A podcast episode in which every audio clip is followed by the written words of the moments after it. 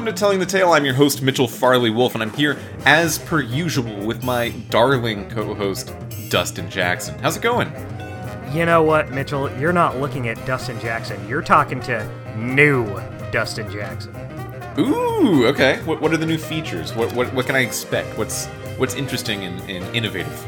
Uh, I'm the same, but I raise my eyebrow more. Okay, I I can dig that because I I'll, I'll to get a little sappy. I liked Dustin Jackson, old. Yeah, he was pretty good, but uh, now you're stuck with me. Yeah, I wanted more range out of the eyebrows. I, I will say that. Yeah, it is an upgrade. yeah, if there was a complaint I was going to lodge, that would probably be in the top five. So, Yeah, now I'm perfect. yeah, no problems whatsoever. Today, in our quest to play through every Telltale video game released while they were uh, an active video game releasing company, we've done exactly not that. yeah, better luck Uh, next time. Yeah, you know what? it it's been uh w- when this game came out, which is New Tales from the Borderlands, uh produced and, and developed and everything by Gearbox. When this game came out, I was just in the mindset of like, oh, sure, we have to we have to cover it. You know, it's it's the it's not only like a sequel to a Telltale game in the way that Return to Monkey Island is the sequel to Tales from Monkey Island Mhm.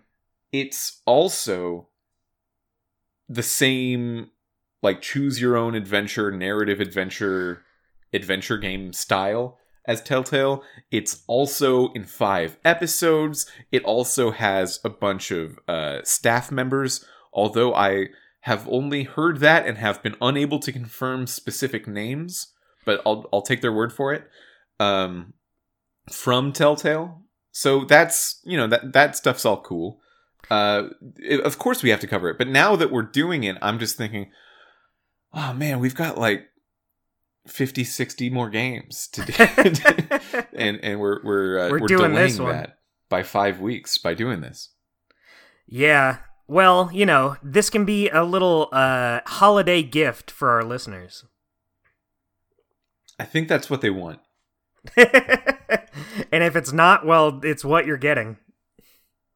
So, new tales from the Borderlands. Today we're going to be covering just the first of the five episodes in the package. This is an episodic game with clear uh, breakdowns between the episodes, just like the Telltale games, but it was all released at once as one um, AAA retail package. Right. Very similar to Jurassic Park. Did the same thing.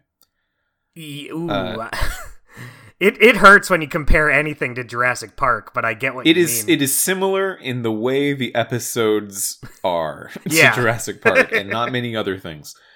Uh, episode one is called Startup. We'll be talking about that today. It, along with the entire package, was released on October twenty first, two thousand twenty two. Isn't it weird to have a release date that's like, oh, that's less than two months ago? yeah. Yeah. Um was it the same for Return to Monkey Island? I feel like we did that one not too long after it came out. Oh yeah, I we did that less than one month after Oh. it came out. Perfect. Then I guess 2 Uh, months isn't that weird. Yeah, but with that one, it, felt like okay, this is a very A very special occasion. a very one shot. special like d- divorcing from the regular patter of the show the regular schedule this is like more telltale games it, it Yeah. just feels like oh we're still doing it we're we're still uh they, they really did their darndest to make it feel like an additional telltale game that could have been the sequel to tales from the borderlands Yeah, if they did one of those at the time it's very uh it it was interesting going in and just having it play exactly the same. Like I I figured that's how it would be, but just seeing it, seeing someone else do exactly the the later narrative telltale formula, hmm it's weird. It's it's a little weird because I don't think I don't think anyone else has done it. like exactly Uh, like this. Yeah, yeah, definitely has happened to some degree in the indie space. hmm Um, not like exactly though. Most people are are tweaking it in in one way or in uh, another. One game that comes to mind as taking a lot of inspiration from the Telltale formula is Life is Strange. Oh yeah, I've never Uh, played Life is Strange. I have a friend who's really into it, but I haven't played it yet. Yeah, I, I haven't either, and uh, I I know that it has a lot of the respond to thing other person said with one of three options or silence. Right. Like it has that in it, but also it has like superpowers. You play around with superpowers in in a more gamey kind of way. hmm So uh, so it, it's not taking the exact Telltale formula. Although I do think that Telltale themselves don't always take the exact formula. Right. Uh, there was a lot of stuff, like even in old Tales from the Borderlands, the the, fact that you were accumulating money each episode felt kind of different and, and weird. Although it didn't do that much, it it still was something to make Yeah. it feel a little more Borderlandsy than it did Telltale-y. yeah, it was nice. I liked So- getting money. Yeah, I liked getting money. I also like getting money. Um, so with this, with Return to Monkey Island, with uh, Sam and Max, this time it's virtual, which I know both of us have not yet played, but we have some knowledge about it.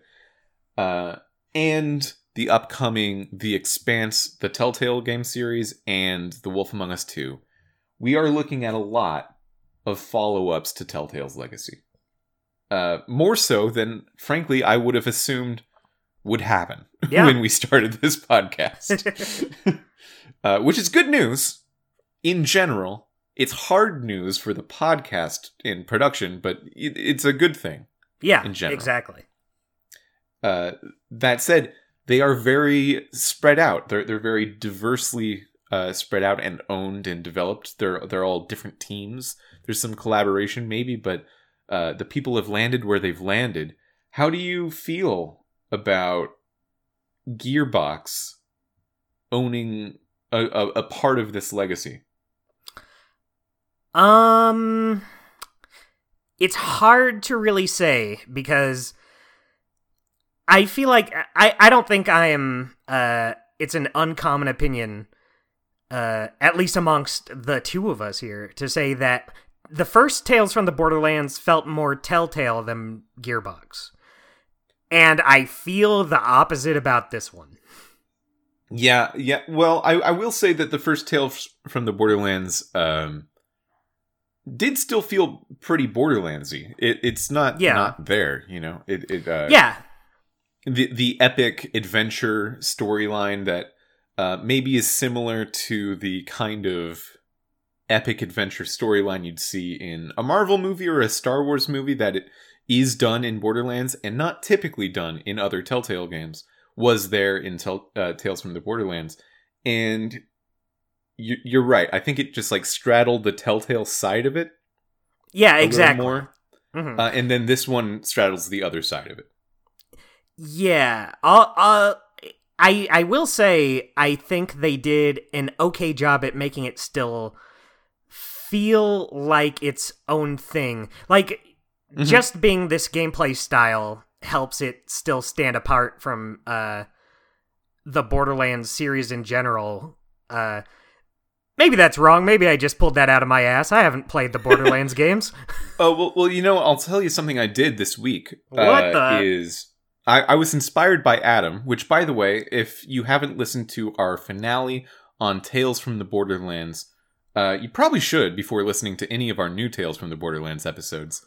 But we had Adam on, Dustin's roommate, and he actually had some some information on uh, the Borderlands series, which was more than either of us combined uh, and, true. and he was talking about Borderlands 3 a little bit, and uh, w- well, frankly, he didn't have very positive reviews of it. But the things he was saying about it did make me curious. So I looked up some some uh, some clips and some screenshots. I watched some playthrough of Borderlands 3 just to have a little more Ooh. uh, context. Not not a lot, not the whole game, but uh, I saw like I saw Rhys in there Ooh, for our boy. Rhys.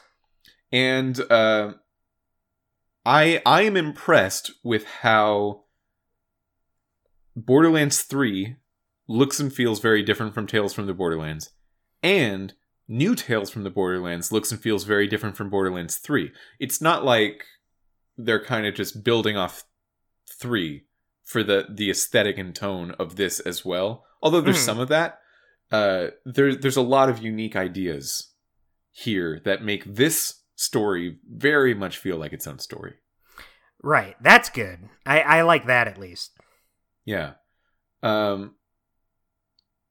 So sh- should we just jump in, or or do we have anything uh else else to say? Oh, you know what? I I looked up the credits because Ooh. you can access those before you start playing the game in the extras menu. Um, and I I was hoping to find, you know, writer, director, designer information on an episode by episode basis. Couldn't find it. Right. Uh, yeah, all the credits in this game seem to be uh, uh, combined into one thing, which makes sense because it's like uh, really the episodes are like levels. yeah. They all all released at once as opposed to episodically. Yeah, but in the credits, before it starts listing names, it uh, it has a few paragraphs just about the uh, the context in which the game was developed, which was very cool. It also like referenced things in the game, so I was trying to not read that. it's Uh, a minefield. Yeah, I wanted to. I didn't want to uh, spoil myself, but I did want to, you know, know more about the the development of the game. And they were talking about how this game was developed largely in quarantine. It started uh, like a month or two after quarantine, or Hmm. after March of 2020, Right. uh, which, which is interesting for a couple reasons. One, that's a rough time to start making a video game uh, I I know from example. Uh, two, that's very soon after Telltale folded. Sort of. Yeah. It's like a year and a half after Telltale folded. yeah. Because we didn't get news that this game was happening until just a couple months before it came out. And, right. Uh, but I, I guess it had been in development since all of quarantine, and uh, yeah, I, it- it's it's interesting to to figure out how that happened because I think Monkey Island was on a similar timetable. Yeah, I, I was just about to bring up the uh, paragraph in the scrapbook in Return to Monkey Island. How uh, they it, if I remember right, they started around that same time. I wonder if there was uh, like a waiting period to determine okay is Telltale really dead because if they're if they're not really dead then they should pick up their own IPs and stuff we'll give them a year and a half oh they're really dead okay I will I'll I'll scrounge I'll, We'll I'll just start go making yeah we'll do the next Tales from the Borderlands uh, Ron Gilbert will do the next Monkey Island the uh, Neo Telltale can do their own Wolf Among Us. Uh, some other people can do Sam and Max. Like we'll, give it we'll give it a year and a half out of respect. I don't know. is it respect or is it uh just the that's when the idea kicks in in at the year and a half period.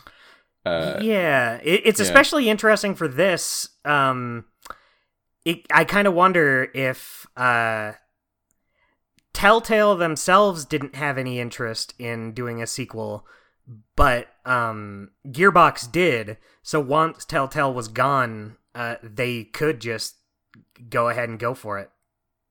Yeah, I don't know. I would actually assume that Telltale might have wanted to do a sequel, considering that there were some Telltale employees on this new game. That's true. Al- although, uh, you know, it was a big company with a lot of different employees, and all of the all of those employees probably had individual differing opinions on right. what things need sequels and what things don't. Plus, a lot of uh, IPs and business deals they already had going on. Yeah, yeah, yeah, yeah. Um, and and then so right after that in the credits, it says Gearbox is, and then it's every employee at Gearbox in alphabetical order. Huh. So there's there's no uh, th- th- there's there's no descriptor on what they did. So we uh, just couldn't even figure out who wrote this or who did what. It would be very hard. That uh, sucks. yeah, uh, th- th- there was, if I remember correctly, in the uh, the sort of musical numbers that they brought over from the first game, there was a bit of like directed by, written by in in the corner, but like those were always less reliable than the actual credits because uh they well they they differed and it didn't say everything. Like normally it would say writers but then i wanted the uh, the designers too and i would have to read the credits for those. And uh so so yeah that that's that information. I'd love to know uh if anyone out there is knowledgeable about that please send that in to me. I'll, I'll bring it up on the show. But but yeah um i i do have written wr- written by credits. I have that. Ooh. That's good So- at least. We got something. the head of writing is lynn joyce Okay. and the lead writer is doug lieblich okay, okay. I, I don't know so either there you go yeah I, I don't know those people and i also don't know what um head of writing versus lead writer i don't know how that shakes out maybe uh and i i have no idea to know if this is true but maybe lead writer is like the person who actually wrote the episode while uh the other one is like broad strokes like kind of figuring out the story the broad strokes of the story while Mm. the other handles like the dialogue and stuff i mean So that's just a guess. head of head of is like narrative design and then Yeah. lead writer is like the words Yeah. and letters i okay. think so Could i be. mean i i have no way to know but yeah on on the team that i am on uh we don't have that specific distinction. Mm, yeah it, it's been a big part of my uh, education in video game development over the last couple of years has been the realization that every single studio does titles differently. Uh, there, there's no standardization across it really because of uh, a lack of unionization for the most part. Mm. but we, we just don't know. We, we just don't know um, someone's like senior designer could be creative director at a different studio and and uh, but- then that other studio's senior designer is like oh yeah they, they just they- they're a level designer at that first studio or something like that. Head of story could be the person who composed the soundtrack. Yeah yeah. Head of story could be like stories on a building and they, they like did the architecture. Yeah, we made sure everyone could stand on different floors. that that is a, a difficult engineering problem getting Yeah. people in the same location but different z-axis positions hard hard to do sometimes um, also just really quick before we actually dive into the episode i'm still playing around in the menus a lot of settings like a Yeah. lot of settings Yeah, I like that. I, I was I use- watching so Adam played before I played and I was watching him kind of fiddle around with it. And yeah, there's there's a lot, like different uh styles for the subtitles, sizes, all sorts of Mhm. crazy stuff. a lot of accessibility options uh, which is really cool i, I love seeing that um, i used none of the settings but but i liked that they were there Yeah, same. Yeah. Uh, and, and then you just see three people who I didn't know yet, but would turn out to be the three playable characters of this game eating like purple tacos. they say those are the best kind. The purple kind. Um, yeah, let's let's dive into the episode. Okay, I guess we can do that. I have a question for you just starting out. Yeah. How do you feel about having three playable characters we're jumping around between? Um. Well, uh, my mind went to Bone because because Bone As it always does. Yeah, as it always does. Bone out from Boneville. Uh, had had the three bone characters as well and uh i don't believe we've done that since? Yeah, think. I don't think so. yeah no there's wallace and gromit's two and then uh tales from the borderlands was two.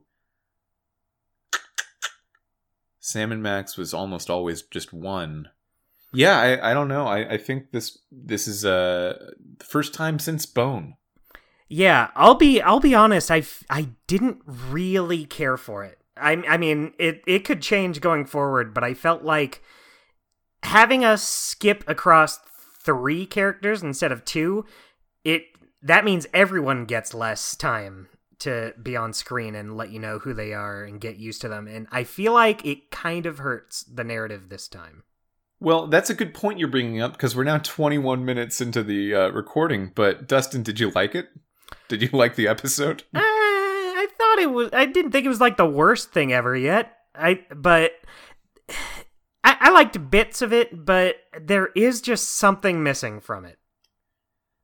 Like Yeah. it, it's definitely a significantly worse start than the first Tales from the Borderland, which just hit the ground running. That first episode is crazy. Uh, Yeah, yeah, definitely. And I feel like having to juggle three characters is part of why it couldn't have that same strength.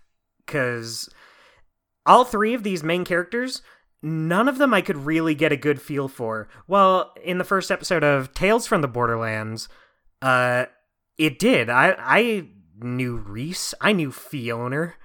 Mhm. Um, yeah, yeah, in the the first episode, you get Rhys, Fiona, uh, Vaughn, Sasha, August, Vasquez. yeah. a lot of characters. Yeah, but at the end of the day, that's just switching between two different sides of the story, so everything can kind of sink in a little better. Um, hmm here it's going all over the place, and I, I, it's not like impossible to follow. It's easy enough to follow, but yeah, because of that, none of the characters really grew on me that much.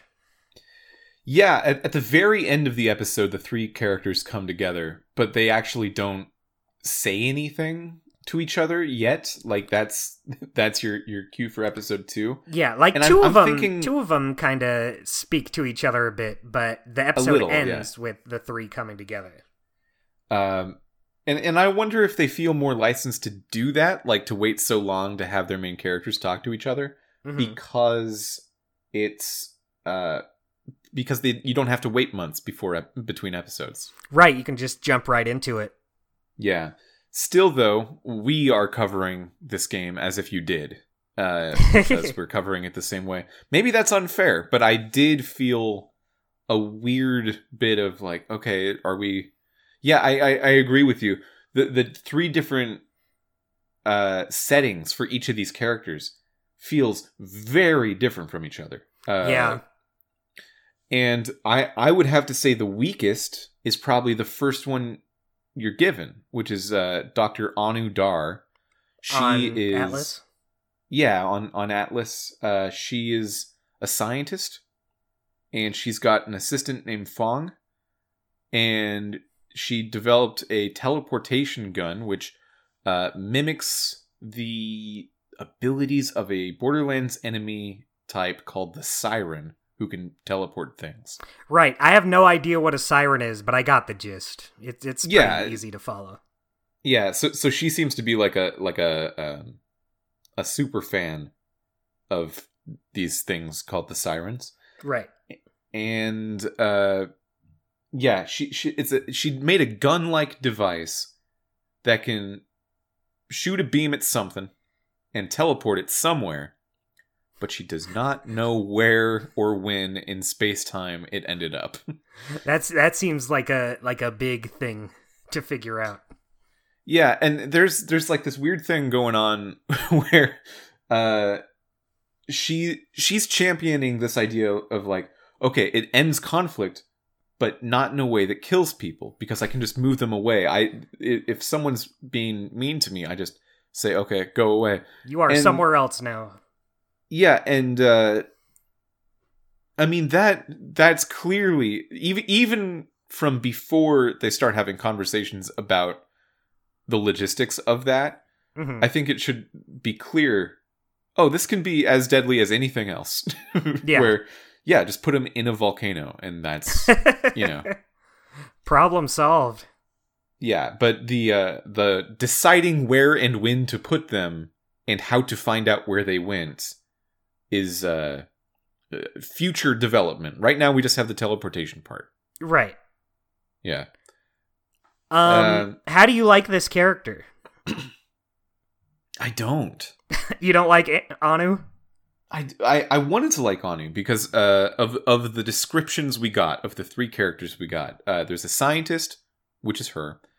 uh, her brother Octavio, who's like a streetwise entrepreneur type hmm guy. He's always got a grift going on. He's always trying to to start his business, but in a way that like people from high school who haven't called you in years call you up to say like you got to get in on my business. That kind of business, not like a real one.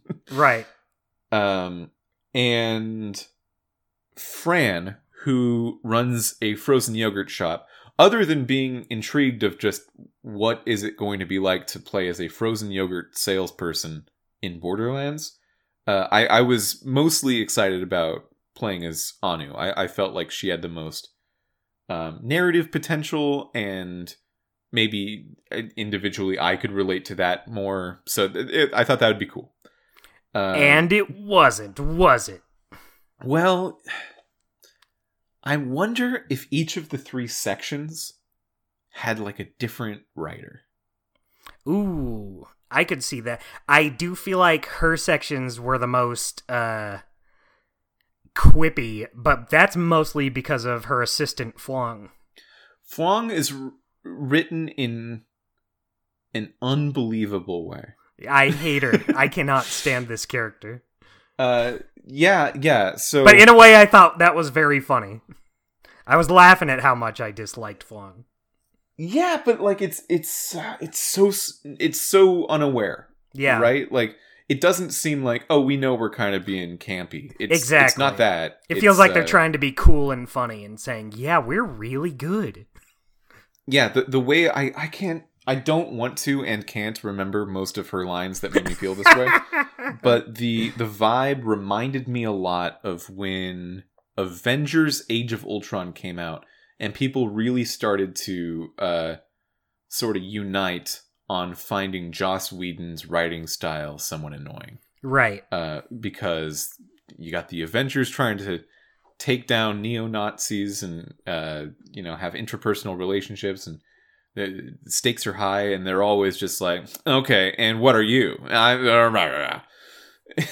but just the whole time doing little quips um fong and, and dr anu uh anu as well but Yeah. like sort of the the more relaxed side of it we're just doing this the whole time and it The entire time. because that's the first section of the game that you see, I was so nervous. I thought like, oh, Is this what the gonna game's be gonna the whole be? game?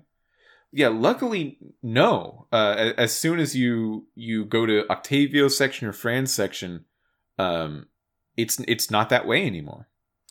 Yeah. The first whole section, it, it really is.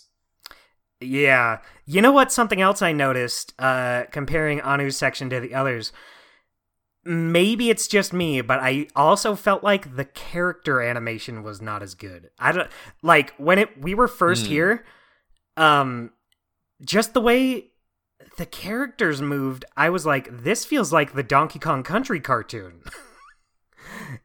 Like it, it felt very unnatural and i was like Okay. oh jesus what what's wrong but then like immediately when we go to octavio it's not like that anymore maybe it's I, maybe it's just something in my brain but it, it felt like the character animations for anu's part were not as good as other parts That's that's very interesting. Uh, I I wonder if, if there's something I didn't notice that. I'll, I'll just Mhm. say, but I did I did feel that when we went to Octavio's part, which uh, takes place planet side. By the way, we're on a different planet. This is a a much more uh, like uh, developed planet. I, I think Right. it's fair to say. Uh, much more urban planet than the desert planet of uh, Pandora. Now we're on Promethea, which is another Greek myth uh, name, and I, and I wonder if that's just something. I don't know. I Uh, like most of our planets, the real solar system planets, are named after Roman gods, so that makes sense. yeah i like that we're on a different planet getting to see a, a different sort of setting Yeah, yeah. I don't know how Uh, often they go to different planets in the Borderlands series. I just uh I just assumed the other one was like the main one you're at all the time.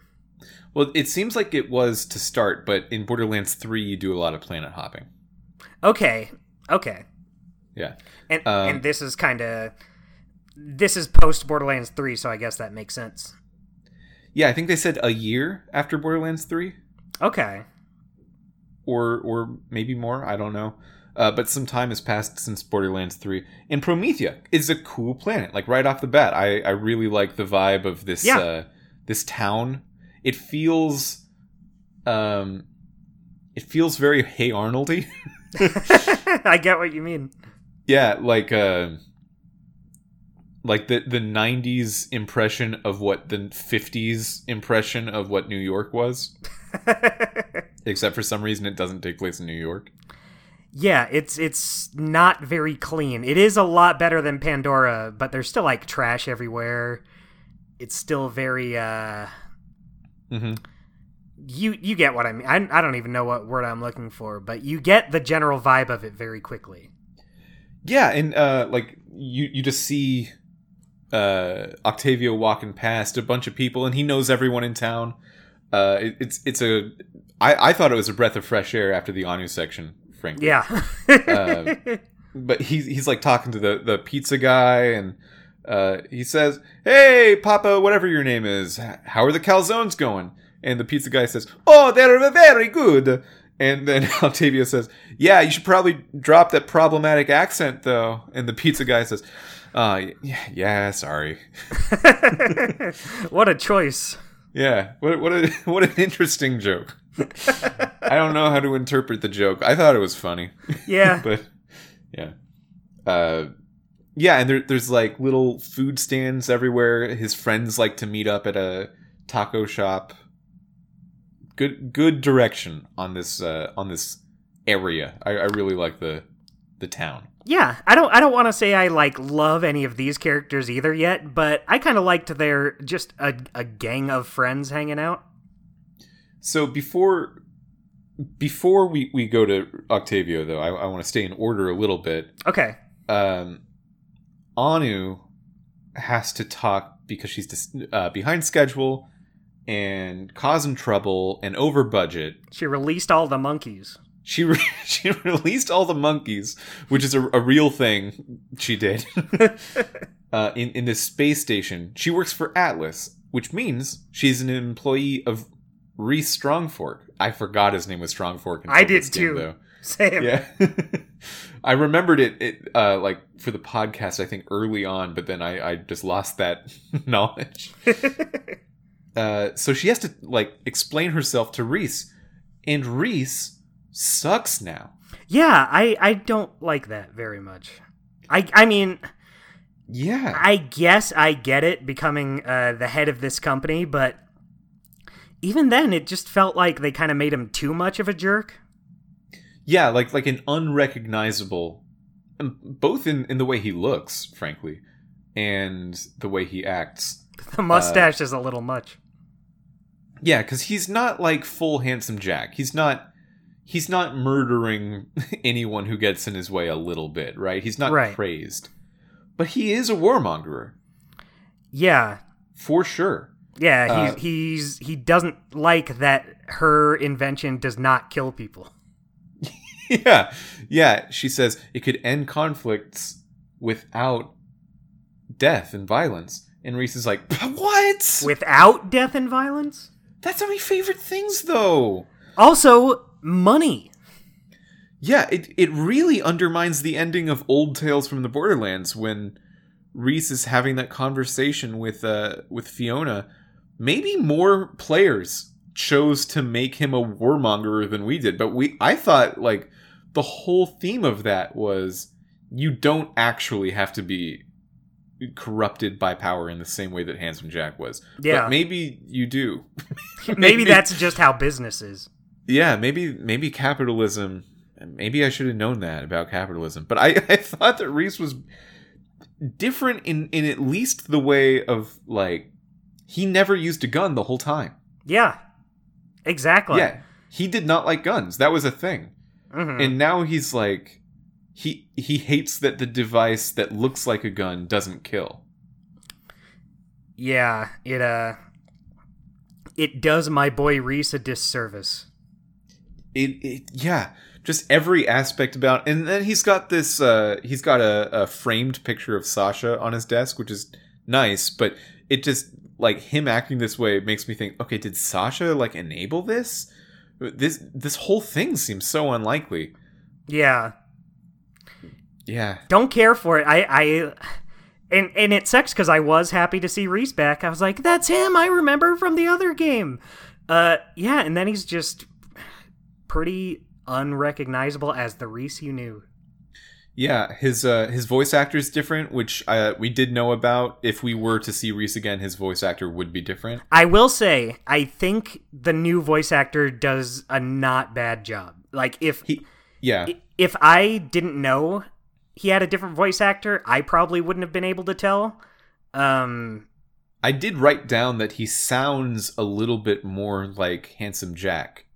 Um, but I I probably I would wager that was a conscious choice and not just uh him sounding different. Right. He sounds pretty similar.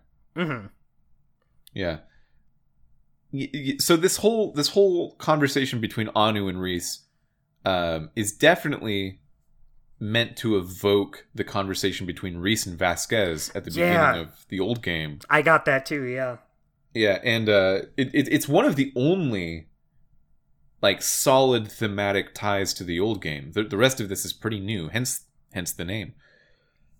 Um, and Yeah. I just don't I don't buy Rhys in this role. I just don't buy it. I agree. Yeah, it, it's an interesting story. I, I think it's kind of similar to thinking about how Kenny went from Walking Dead 1 to Walking Dead 2, uh, where, like, I, I think what Ken, what they do with Kenny in Walking Dead 2 is valuable and, and really cool and interesting, and probably utilizes the character more than Walking Dead 1 did. But also, that wasn't the Kenny I knew from Walking Dead 1 at all. Right. Uh, so it, it's it's interesting here. Yeah, and in the same way, if this was just a new character, I would understand like, oh, this is the kind of company Atlas is. I get it. But I we know Rhys. This isn't right. Like this just it's not. It doesn't seem right. Yeah, I'll I'll say this. I think I buy Kenny in two more than I buy Rhys here. Um, and I don't know why that is. Maybe it's just I can see the setting of Walking Dead really changing someone. Oh sure, yeah. yeah. like like with Kenny, I felt like it was at least a little more justified. Here, it's just. I, I agree with you. It just undermines what happened in the last game. Yeah, like with Kenny in, in Walking Dead 1, if you think about all the times that uh, Kenny's put in a really hard situation in Walking Dead 1, he's the guy that talks a big game, but when worse comes to worse, he relies on Lee uh, because he actually doesn't have the guts to do a lot of the stuff he has to do. hmm Um, like like when he runs up to save Duck, he he freezes in that first episode. Or when it's time to kill Duck, uh, like he he can't do it.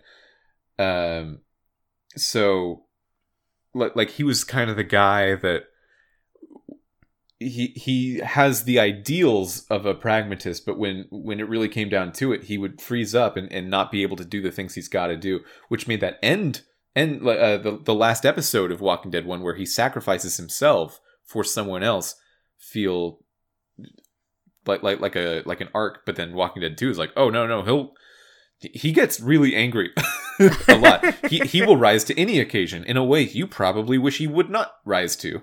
Right. um, yeah, And I can- so, I so can like that felt different to me. Yeah, but I could see how this apocalypse would change someone for the worse like Mhm. that. But with Rhys, I I don't see how his character could become where he ended up. Yeah, and I, and I think that it's probably. I I think we're probably uh, on some level meant to feel like upset and and disoriented that the success of his company and the power that comes with financial wealth has changed him so significantly but maybe that's um may- maybe we're seeing one of the themes of borderlands emerge which is just like being so financially wealthy and so uh powerful and and so in in charge of a business that can really change things has a huge effect on whether you are a good person or not, and the uh, the effects of power can't be undone by just being a good person. You will be corrupted by the position you're in. Maybe that's uh, the whole Borderlands thing, but it just I just still have a real hard time believing this on Rhys. I I Yeah. I don't know why. I I don't know why I can't imagine that he was corrupted. And maybe part of it is just like we don't have that full Borderlands 3 story with Rhys and, and how Mm-hmm. changed he's been, but yeah, just a j- just a different guy. He's just a different guy. Yeah. It yeah, like if that's what they're going for, fine, I get that, but it just seems so like against what he wanted in the first one. Like the whole point was he didn't want to be like Vasquez or like Yeah. Handsome Jack. And I I do agree with you. Maybe the point is being that rich and powerful just does that to you, but he, I, I don't know. Maybe they s- just shouldn't have done it then. uh, yeah, because we didn't see Fiona. Uh, we, we- Yeah. we, don't know what the other characters of Tales from the Borderlands are up to. Maybe they'll show up in in a bit, but yeah. So, uh, so he's upset that the device it doesn't kill people. Uh, He is But- very. He's also very upset that uh, she used it to teleport one of his things. What did you choose for her to teleport away? the dummy. The dummy. Oh, is that the one that had his suit on it? Yeah, Cool. What did he say to that? my suit. I Aye! what did what did you pick? I picked the plant. Oh, okay. And what he cares about this? Yeah, it's a very sentimental plant. Um I think he said Sasha got it for him and you just teleported it away, so he's really upset. And then he says, "Well, you know, maybe it teleported somewhere where it can grow and and thrive." And uh Timmy, his robot assistant, comes and he's like, "Oh yeah, no, yeah, no, that needs to be in a special soil. It needs to be fed five times a day. That plant's gonna uh, die immediately." And then Rhys is just kind of quietly sad. it, honestly, it's on Rhys because he says, "Show me," and then Yeah. he doesn't offer anything. So you're Yeah. just like, okay, well, there's some some uh, presumably not as valuable stuff around here. I tried because I was just so grossed out by Rhys. I tried first clicking Rhys, even though he didn't have any UI on him. Uh, the I- game does not let you do it. You need to pick one of the pre-designated objects. So- right. Too Uh, bad. yeah. Bummer. What do you think about Timmy? his Eh. uh, his chair robot. He. Well, he's no Gortys, I'll tell you that much. He's no Gortys and he's no Loaderbot. Yeah, I love Gortys and I love Loaderbot. This and he's Timmy no guy. Louis. He's not Yeah. even Louis. Louis, Louis, I liked, but um, Louis from this episode, by the way, listener. Yeah. If, if you don't know who that is, Timmy feels like he exists to be the Borderlands humor character. yeah, yeah, very. I mean, this whole Anu section feels like, oh, this is this is actually what I thought Borderlands was. Yeah, uh, because we, we had talked a lot about that during the Tales from the Borderlands uh, episodes of this podcast. We had talked about we had this preconceived notion of the kind of humor that was in Borderlands, and it did show up uh, occasionally, time to time. But we were very impressed with how uh, that episode, how the, that those episodes writing shook out. And I would say I, I would offer that as well to the Octavio section yeah. or uh, even the Fran section. mm-hmm. I would not offer it to the Anu section. I think the Anu section is exactly what I thought Borderlands was, and It's- you know, we, we you know- you know why what's so- we're maybe not as into that. You know what's so weird about that is Anu feels the Anu section feels like the spot where it would be least likely to get that. Like thinking back to like I would have expected this more from the Octavio part or even the Fran Sure. part. Um but to get it with the Anu part feels like a really strange choice. Like I don't they don't feel like characters that would be quipping back and forth to one another. Yeah, or at least it doesn't feel like a section you should be getting that in.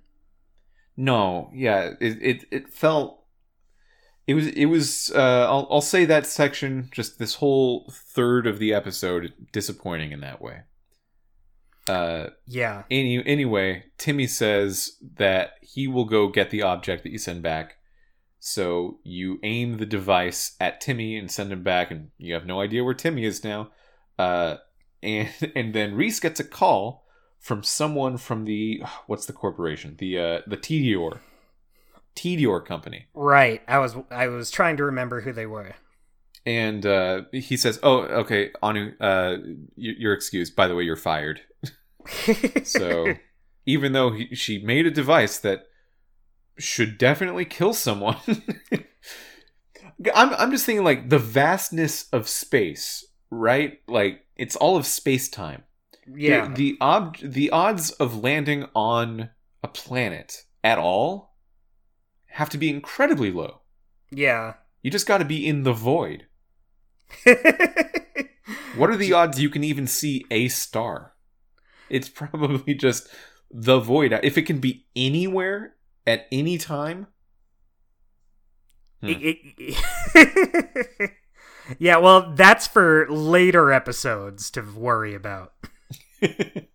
yeah, and I'm sure they're gonna land on a planet. I- I'm sure it's gonna be in a contemporary time on a planet, and it, uh, it'll be fine. I have a couple small gameplay complaints about this section too. Oh, go for it. Yeah. One of them is at the beginning, you're you have those goggles that let you scan things. It's basically like Rhys's Eye, which was I thought was neat at first. But one thing I didn't like about this is you have to scan a lot of things in order to even interact with them. Like the toolbox that has the uh, the crystal, the power source in it. You can't just open it. You have to scan it first so you know it's in there. Mhm. Then you can open it. Yeah. Um, not not a big deal, but I was like, oh, that seems like that seems like if it were in the first Tales from the Borderlands, I would just be able to open it. A lot of the eye scanning stuff was mainly just for like there was a couple times where it was required, but it was mainly just for fun to get more out of this world. yeah. Yeah. It, it, um, the ice scanning stuff and Fiona picking up money Yeah. both were like, okay, it, it's it's something we can do time to time when they give us full control of the character and let us explore the space. But it's it, it's the side thing. It's not what's going to push the episode forward. Right. And an, one like very very minor complaint that bugs me more than it probably should is uh when you're opening the safe in her room in her Mhm. lab there's a you you have to scan it to get the password. The password's written on a little uh, sticky note and her password is 1234. And you know, that's a silly little joke, but um Yeah. then I mean, it's weird enough to just have anything in a safe in a lab. Like, just you know, that's already your stuff. Just lock Yeah. the main door. but the part I thought was really weird is so it tells you the password's one two three four, but that doesn't play into the gameplay at all. You just have to press the buttons it tells you. You just press. Yeah, I had to, press X. It, like it, it's a Yeah. time. It's a rhythm game thing. I had I had to press XBXB. What does that have to do with the password? It, I- it just felt dis. It felt disconnected. two, three, four in controller language. Yeah, it it just felt disconnected in a way where I'm like, you couldn't have thought of it of like a way to feel like the password itself actually mattered. Yeah, or, or just like write XBXB on the uh, on the note so I can see it in the world. I, I would believe that in the actual universe of the game, those are numbers, and I just as the players see them as buttons. I I would Yeah. believe that that that'd Yeah. It would have been so easy, but it now it's convoluted and weird. And like I said, it's a very minor thing that has like nothing to do with the narrative, but I I feel like this game does not make a very good first impression. Yeah, and and just to finish up, like Anu's section on Atlas, because I, I think we're running pretty long. right. uh she her whole character is just um she's uncorrupted she's a good person she's a scientist that wants to um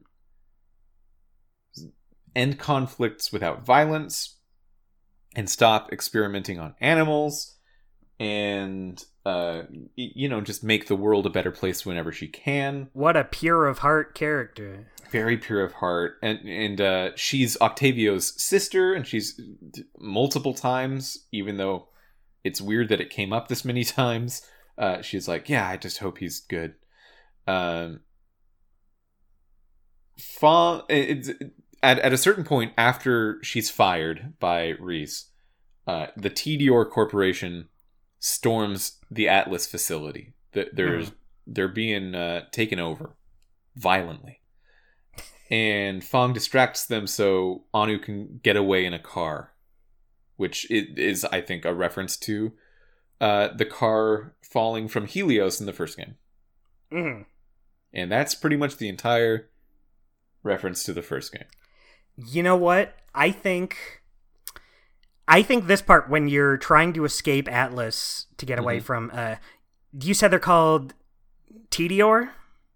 T uh yeah, I believe yeah, Tediore is the the one that is uh, invading is invading and waging war on Atlas because there was another one called the Maliwan Corporation mm-hmm. that had just previously to the uh, events of the game waged war on everyone on Promethea, and that's why Promethea's kind of run down in, in like a post-war state, and everyone's yeah. talking about how the war just happened. That was the Maliwan Corporation.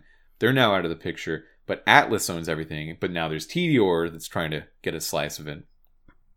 Yeah. yeah. Um. So this part, when you're trying to escape, it it really felt like they were trying to give it some sort of uh emotional weight. Cause, like the part where uh, Fong is getting you to the escape pod, it felt like they were trying to do like a kind of emotional moment with her leaving her and the rest of them behind, but it's just so undercut by their silly little quips. Mm-hmm. Flung is awful. like it gets rid of any dramatic tension. It, it just feels like a jokey jokey scene. Yeah, and like Fong Fuang does the ultimate self-sacrifice of distracting these these guards so uh, Anu can get to the ship just to make sure her brother's okay. Uh, which should in any other situation be a nice you know sad thing to see happen. Like are you kidding fong you do that? But at this point you just don't like fong so yeah. plus that's a that joke in itself. anymore. That's a joke in itself. She's just like, uh, she's like, oh yeah, I know where the vault key is. Follow me, boys. And yeah. It, yeah. There's no dramatic tension to it at all. So, almost it for Anu, but I you got to talk about the Vaultlanders. Right. So, okay, so you hear about Vaultlanders because you find out that Fong plays a game that might be like a tabletop game, some sort of strategy game with uh, figures called Vaultlanders, which is a take on Skylanders. Um, I didn't even put that together. I feel very stupid. yeah, I, w- I was thinking for a while. I like are Vaultlanders a, a Borderlands term, but then it I realized oh they're fit. It's Skylanders. They're right. Uh, which is like a already weirdly dated concept. Like they haven't made when... Skylanders games in, in a number of years. Yeah, when was the last time there was a Skylanders game? Uh, yeah, it was like five, six years ago, right? Yeah, uh, that's very a weird choice. Yeah, and like Amiibo would be a, a, a more prescient comparison, or even just something, just you know, vaulty figs, just just something. um, so she gives you this Vaultlander, which I intuit is going to be the only guaranteed Vaultlander that you collect, while the others all require exploration in the environment. Mm-hmm. Uh, and um, they're, they're going to be like under stuff. Like a lot of the, it reminds me of the the strong bad exploration collectibles. Yeah. Um, how do you feel about Vaultlanders? Can't care. I got two of the three. did not go back to get the third. Yeah, you know what? I feel like they feel like something I should like. I like like the figures in Wind Waker I really like. The little figurines of the characters or like trophies in Smash Brothers. Those are cool. These feel very uh who cares? Well, I think that makes sense for a game like Wind Waker. That like the whole point of a Zelda game is the the the, the joy and art of exploration, right? Mm-hmm. And in a Telltale game, it's about the narrative and, and about making choices and about the, there, there's little exploratory parts, but um, I I think this is kind of coming up against the fact that video games actually have changed a lot in the last 10 years a lot and i, I think that uh, there, there's this perception that they haven't because we haven't seen a lot of technical advancement Mm-hmm. from like the ps3 era to the ps5 era. We've been in hd the whole time. Now we're in like 4k a lot of the time but uh the idea of 3d has been around the idea of most of the the technical things game can do. But in that period what AAA games are has gone from a measurement of like scale and scope and budget to a genre unto itself.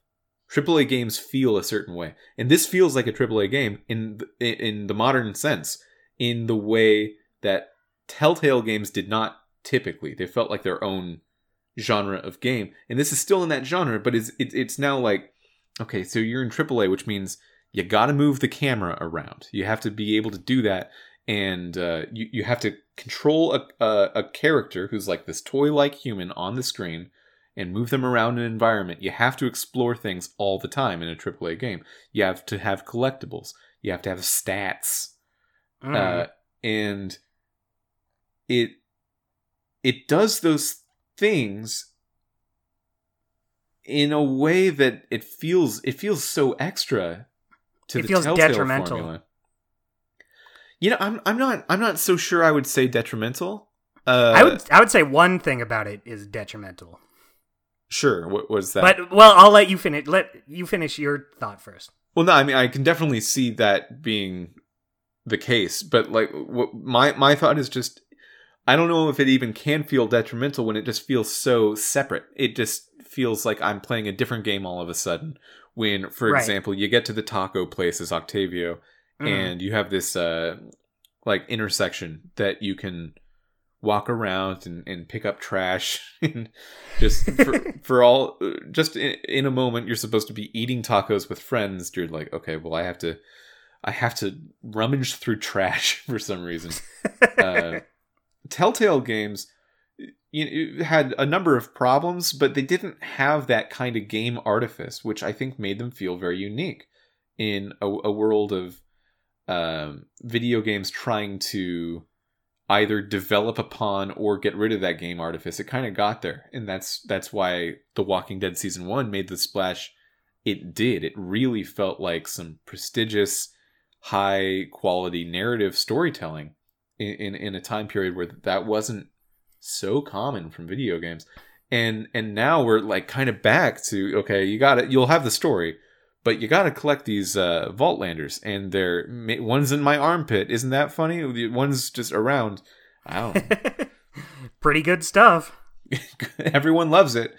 Um i actually didn't understand that i should be looking for vault landers until i found one as fran and then i realized oh i probably missed the one as octavio Yeah, I don't recall it saying I should keep an eye out for a Vault Lander with Octavio, but it did for Fran. So I, I probably just missed it as Octavio. But it never even occurred to me to look around for it. And then with Fran, it's like, uh, find. Like, it's telling you what you need to do. Mhm. The part when you have to uh, show the damage to her restaurant to for the insurance claim. Um, but it also said find uh, Vault Lander. So then I knew, okay, I guess I'll look around for it. Yeah. Um hmm. it, it's a it's a strange it's a strange addition. Um if if you go to your Vaultlanders collection later on, you can see that there are um there are stats each one has Mhm. and I don't I don't know if I uh I don't know if I yet believe we're actually going to use these things in a game. We haven't had the opportunity to yet. I thought they were like for some sort of like multiplayer side mode or something I didn't notice, but no, nothing like that. Yeah, I, I- don't think there's anything multiplayer. Uh, maybe maybe later on you'll find like a table where there's this old board gamester j- uh, just playing some Vaultlanders, and you'd think, oh, I got some Vaultlanders, which is why they give you the one of Fwang uh, guarantee. so you have one, yeah. just so you have one, yeah. I guess I could see that. I'm with you. I'm not convinced that it will be a thing, but maybe. Yeah, so I have two. I hope that's fine. Yeah. uh, maybe it's gonna cut us off from some uh, s- some extra special bonus in the fifth episode, the same way that the amount of money you have determines if you can get claptrap or not. Right. Money's another weird thing in this since uh so in the first Border Tales from the Borderlands, it was just Fiona that handled the money, Yeah, which is fine, but here your money carries out throughout all three characters, which Mhm. is like I I get how that like makes it smoother in terms of like if you'll need it in the game. Like, Mhm. okay, so this is all of the money I've found, but it's strange from a narrative point of view that all of your money is shared across all three of these characters who have not yet met. yeah. And, and by the way, there's there's not much to spend your money on, at least in this first episode. Uh, Yeah. There is another quick change station where you can buy uh, skins for your characters based on having that money. Yeah, I didn't buy any. This like I didn't In- buy anything either. I, I felt like it was a trick. trick. I I didn't feel like it was a trick, but um I just didn't like any of them as much. Like it, when you had that opportunity in the first Tales from the Borderlands, I kind of liked those outfits. I was like, "Ooh, wish I could afford that one, but I can't." Um Well, I think here- because we're coming so soon after seeing the claptrap thing, I really do think it's a trick. Like I, Right, I, right. I feel like if I spend the money on skins to make any of my characters look different, I I'm might gonna not have be able to get Claptrap. I'm not going to have some access to, to like a claptrap later on. That'll be devastating. Yeah, me. what if what if Fiona is there and you can't pay for her?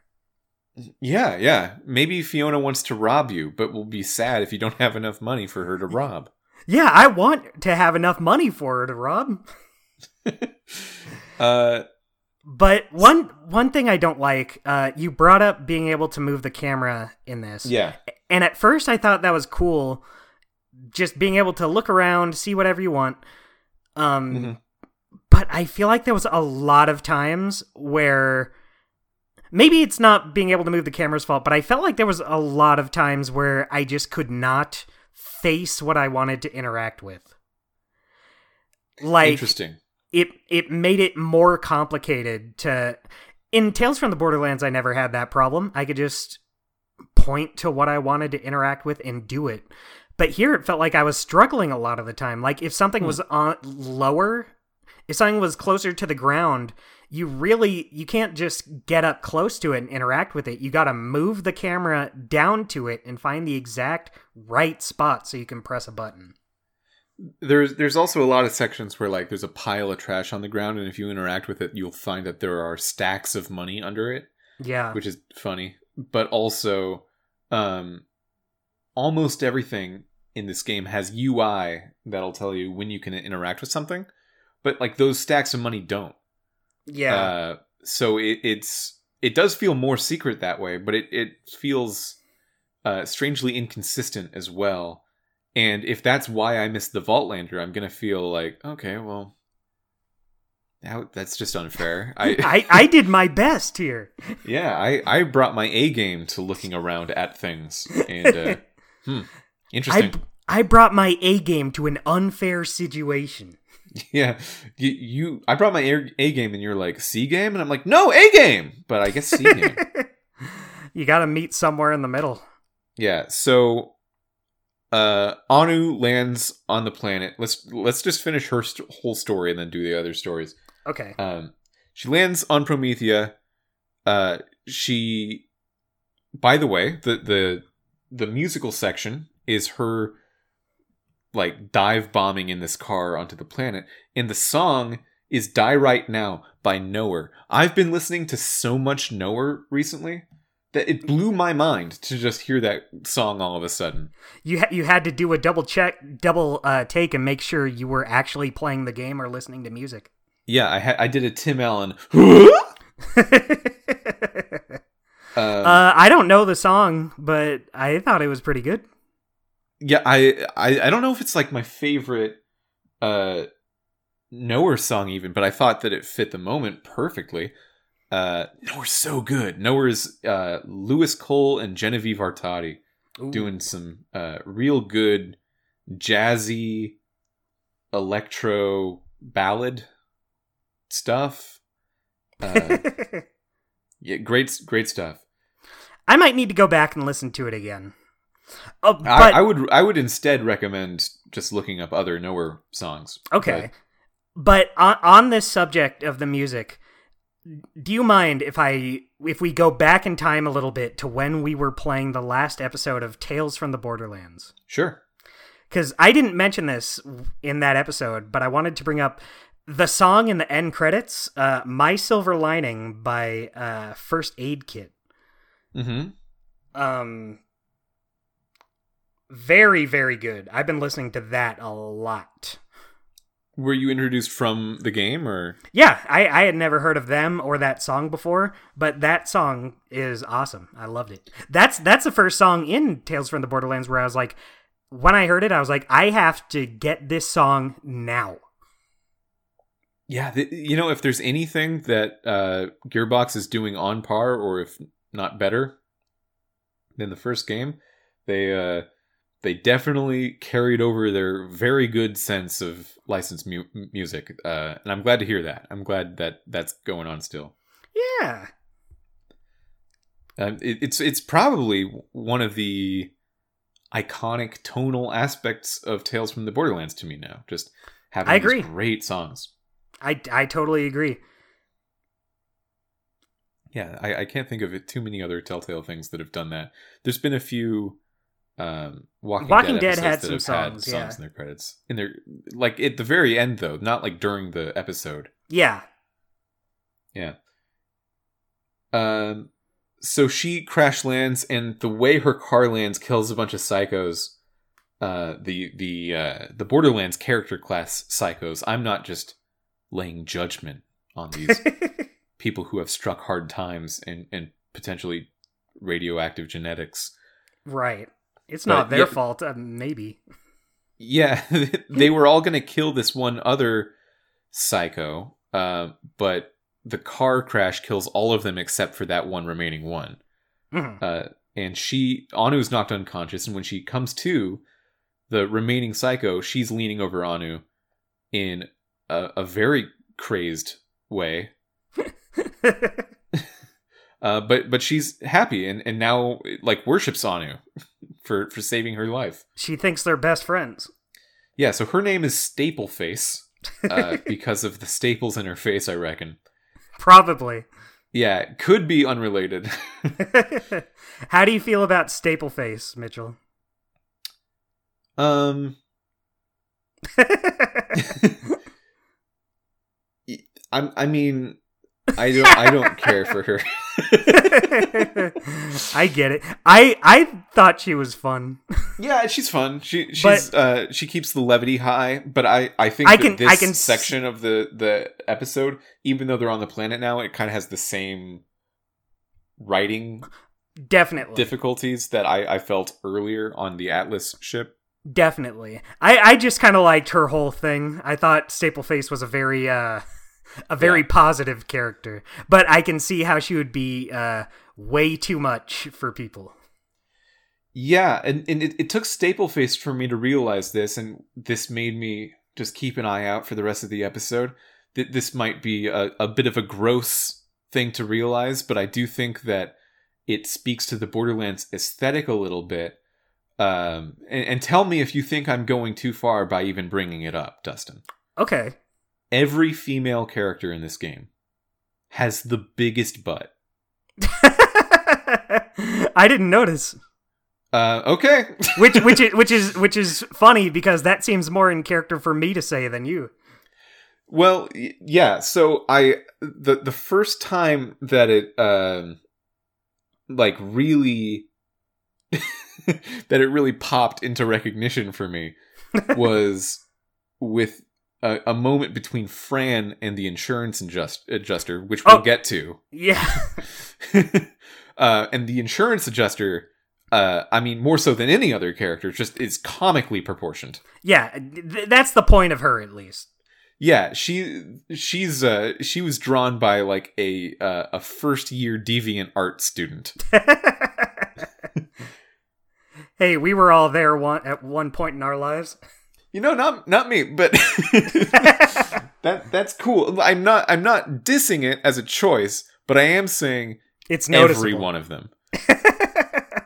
uh, because there's a lot there's there's a lot of this uh, game in this world in general, both from the Telltale side and the Gearbox side, that have been impressive to me in terms of uh, showing progressive kinds of characters Mhm. and uh, characters who are maybe physically disabled or uh, part of the LGBTQ community or uh, of of different minority races, and and uh, in in that way the diversity is really good. Except all of the women are still drawn with the biggest butts, and you know what?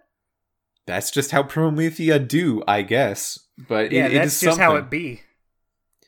Uh, I think I think Anu might be like the one exception, but even even then, it's. I think if you you put that character next to a real life human, you'd realize, oh, that butt's pretty big. uh, yeah, I'm not. Yeah, I don't know. I feel uncomfortable bringing it up, but it was it was noticeable to me. no, it's fine. It's fine. If, if Uh, it's something you notice, you gotta bring it up. Yeah, because on, on the one hand, it, it feels like they're trying to be very um, uh, diverse and promote acceptance of different body types, which is awesome. But on the other hand, this one aspect of this one gender is still almost always shown with the uh, d- male gaze might be an antiquated phrase for this because of course you know they would be the lesbian gaze as well um but it that that is that is what's happening here so Right. yeah feels weird feels feels strange i will say the it, taken as individuals almost each one of these character designs i think is pretty awesome Yeah, I, I've I never had a problem with how this game looked, other than the strange animations at the beginning, uh, Mhm. which which might have just been a me thing. Uh, but I thought this game looked uh, pretty good overall. Mhm. It's it's interesting having this style of gameplay with a game that's not just the regular Telltale games look.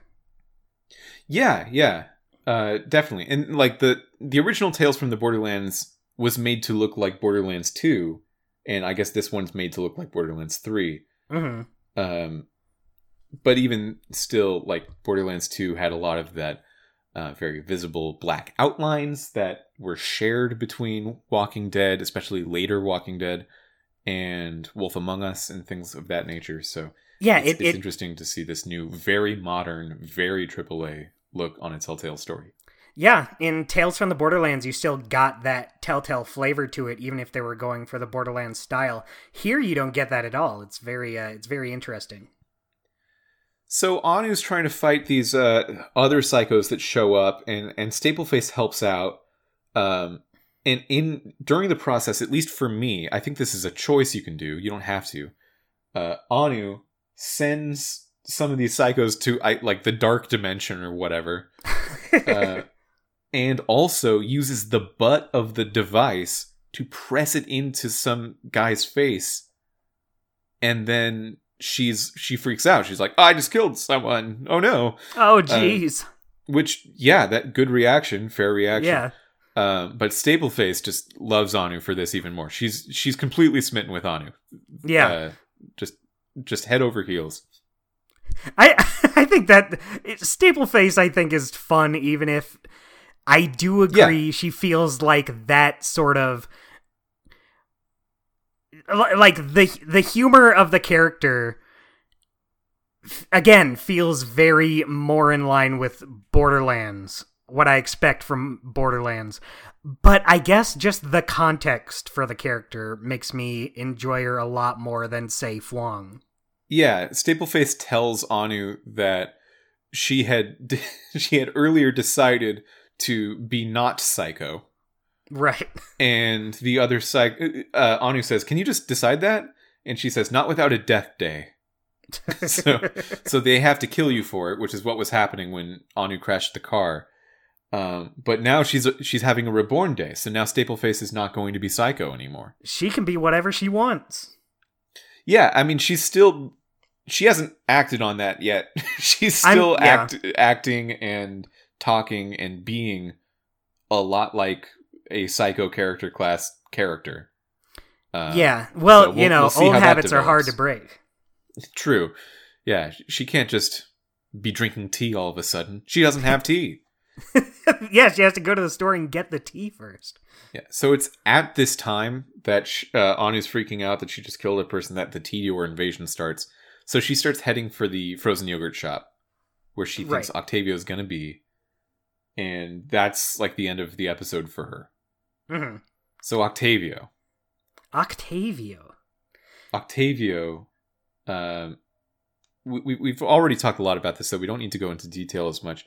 But uh, yeah, he's got this friend Louis, or L O U 1 3, a robot, a kill bot, an assassination bot. Likes Uh, killing people. He likes killing people. And between No, no, his whole thing is he doesn't like killing people. It's just what his programming is. I, I don't know if I got the sense that he doesn't like it, but he does find other aspects of violence to be barbaric. But he thinks Yeah. what he does is probably fine. Well, I uh Octavio straight up says he doesn't like it, but maybe he was just making an excuse like later when he's at Fran's. Oh, sorry, no, Octavio doesn't like it. I was saying Louis is fine with it. No, he Octavio says that Louis doesn't like it. Oh, okay, okay. I, I might have missed that. Um, I mean, from he he doesn't seem conflicted when it happens. Well, it's part of his programming. Yeah. They they have that conversation at the beginning. Octave is like, uh, "Don't you want more out of life than killing?" And uh, Louis says, "Well, yeah, but no, this this is just this is what I do. This is all, literally all I know."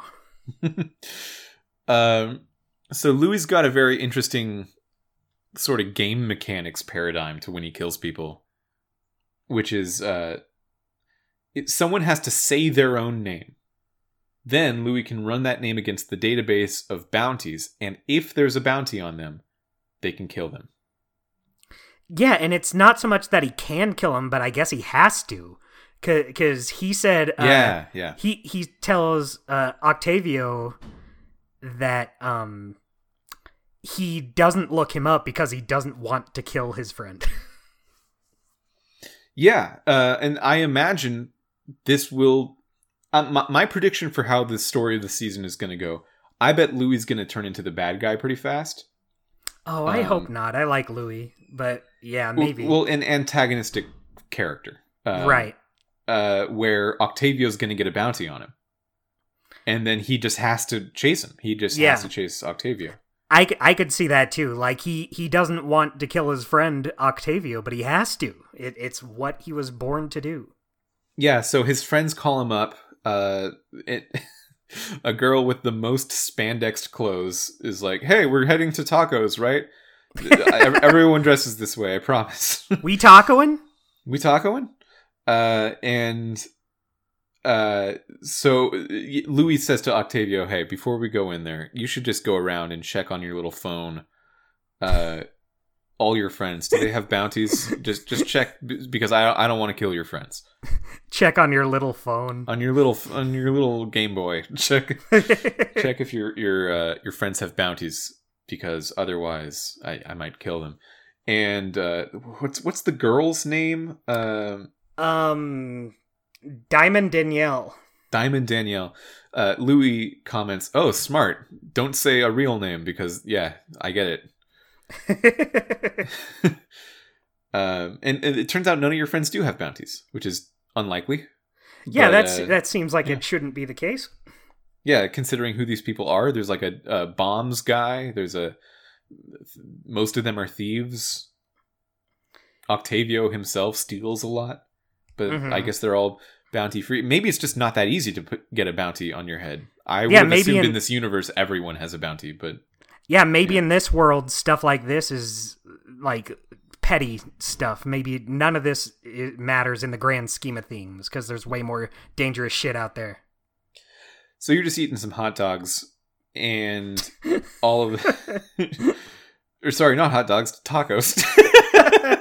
I'm thinking forward a little bit to a different moment. okay, I know, I know, I know exactly what we're gonna be talking about then. yeah. Uh, when the Tediore invasion happens, you, you hear it on the radio, and then all of a sudden, like this ship just crashes uh, very nearby, and some people come out that work for Tediore who look uh, like Star Wars Empire kind of look. hmm Uh, just very like we are the people who are going to bring order, and if you don't join the order, I suppose you're an enemy to peace. Just like I that. guess kinda you're going to have to die.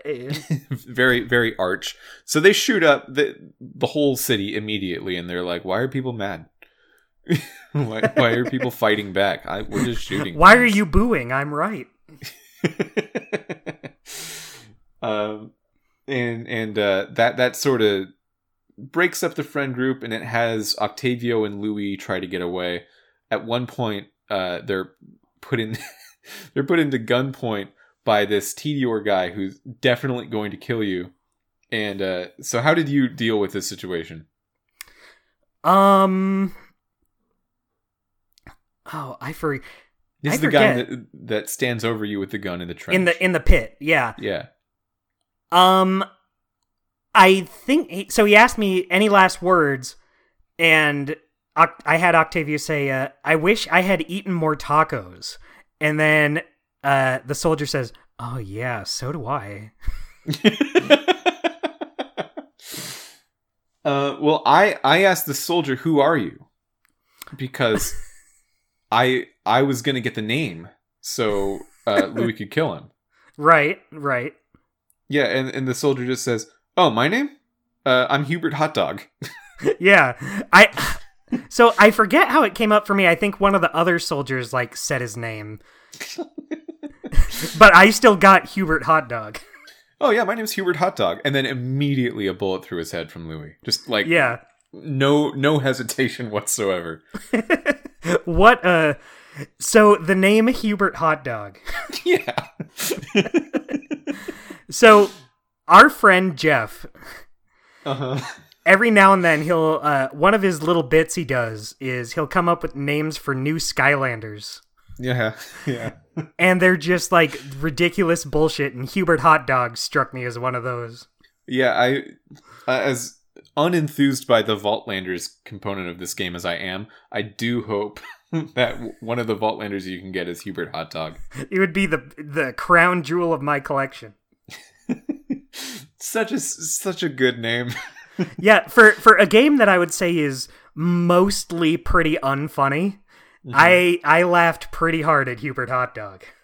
And the way he says it too is, is it's such a good delivery because for me, Octavio's like, okay, fine, but can you at least let me know who you are? I deserve to know the name of the guy who kills me. And the guy is like, oh, me? I'm Hubert Hot Dog. Wait, no, he said that for me too. Oh, okay. I Uh, maybe that's just something he he asks and says no matter what you pick. Because Oh, I chose I chose the taco option, but then he I I because I remember him saying I deserve I should know the man of the guy who's gonna kill me. Yeah, this game does continue Tales from the Borderlands tradition of having really good goons, yeah. just really well written goons. Uh, some of the some of the great writing in this episode is people like Hubert Hot Dog and other Tediore people. yeah. I, I wish I picked the taco option now. just that sounds sounds good. Yeah, he just says, "Oh yeah, I wish I ate more tacos too." yeah, he's not gonna die. He can. Although it turns out it, the opposite happens and he dies. So right. I, I Oh, bet he w- did wish to eat more tacos. There's also the talking gun, Brock. Oh yeah. Not Yeah. not a big fan of this guy, huh? No. See, I was thinking it was going to be a thing like, oh, this is going to be our new partner. We're going to have some uh, back and forths between Octavio and Brock the Talking Gun. But no, he's out of there pretty fast. Yeah, I mean, I'm sure he comes back immediately in the next episode. Yeah. Um, yeah, not my favorite. Yeah, so Brock works for Tediore and is a gun. So if you there's there's kind of a clever mechanical thing where if you aim Brock at a Tediore guy, they'll say, "Oh, you want to shoot that? I'll shoot this other thing," and then just makes you miss.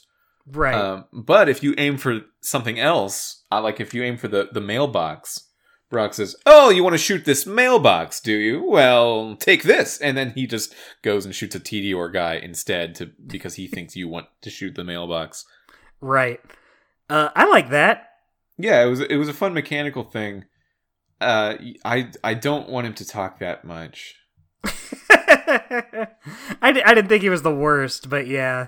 Uh, you as soon as he starts talking, you just know like immediately what this Mhm. character is and what their jokes are gonna be. So that's that's Octavio. What do you think of Octavio's character?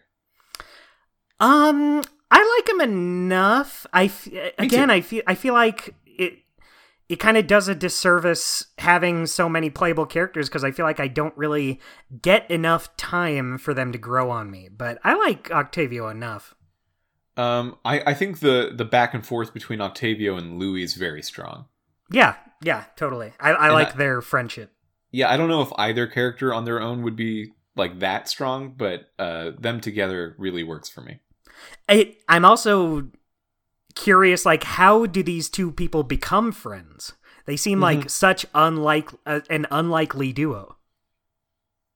Yeah, I, I feel like there might have been some reference to like Octavio's trying to steal something nearby, and and uh, I don't know exactly how it happened. But um, by the way, you have the option to say whether or not Octavio has given up his thieving ways.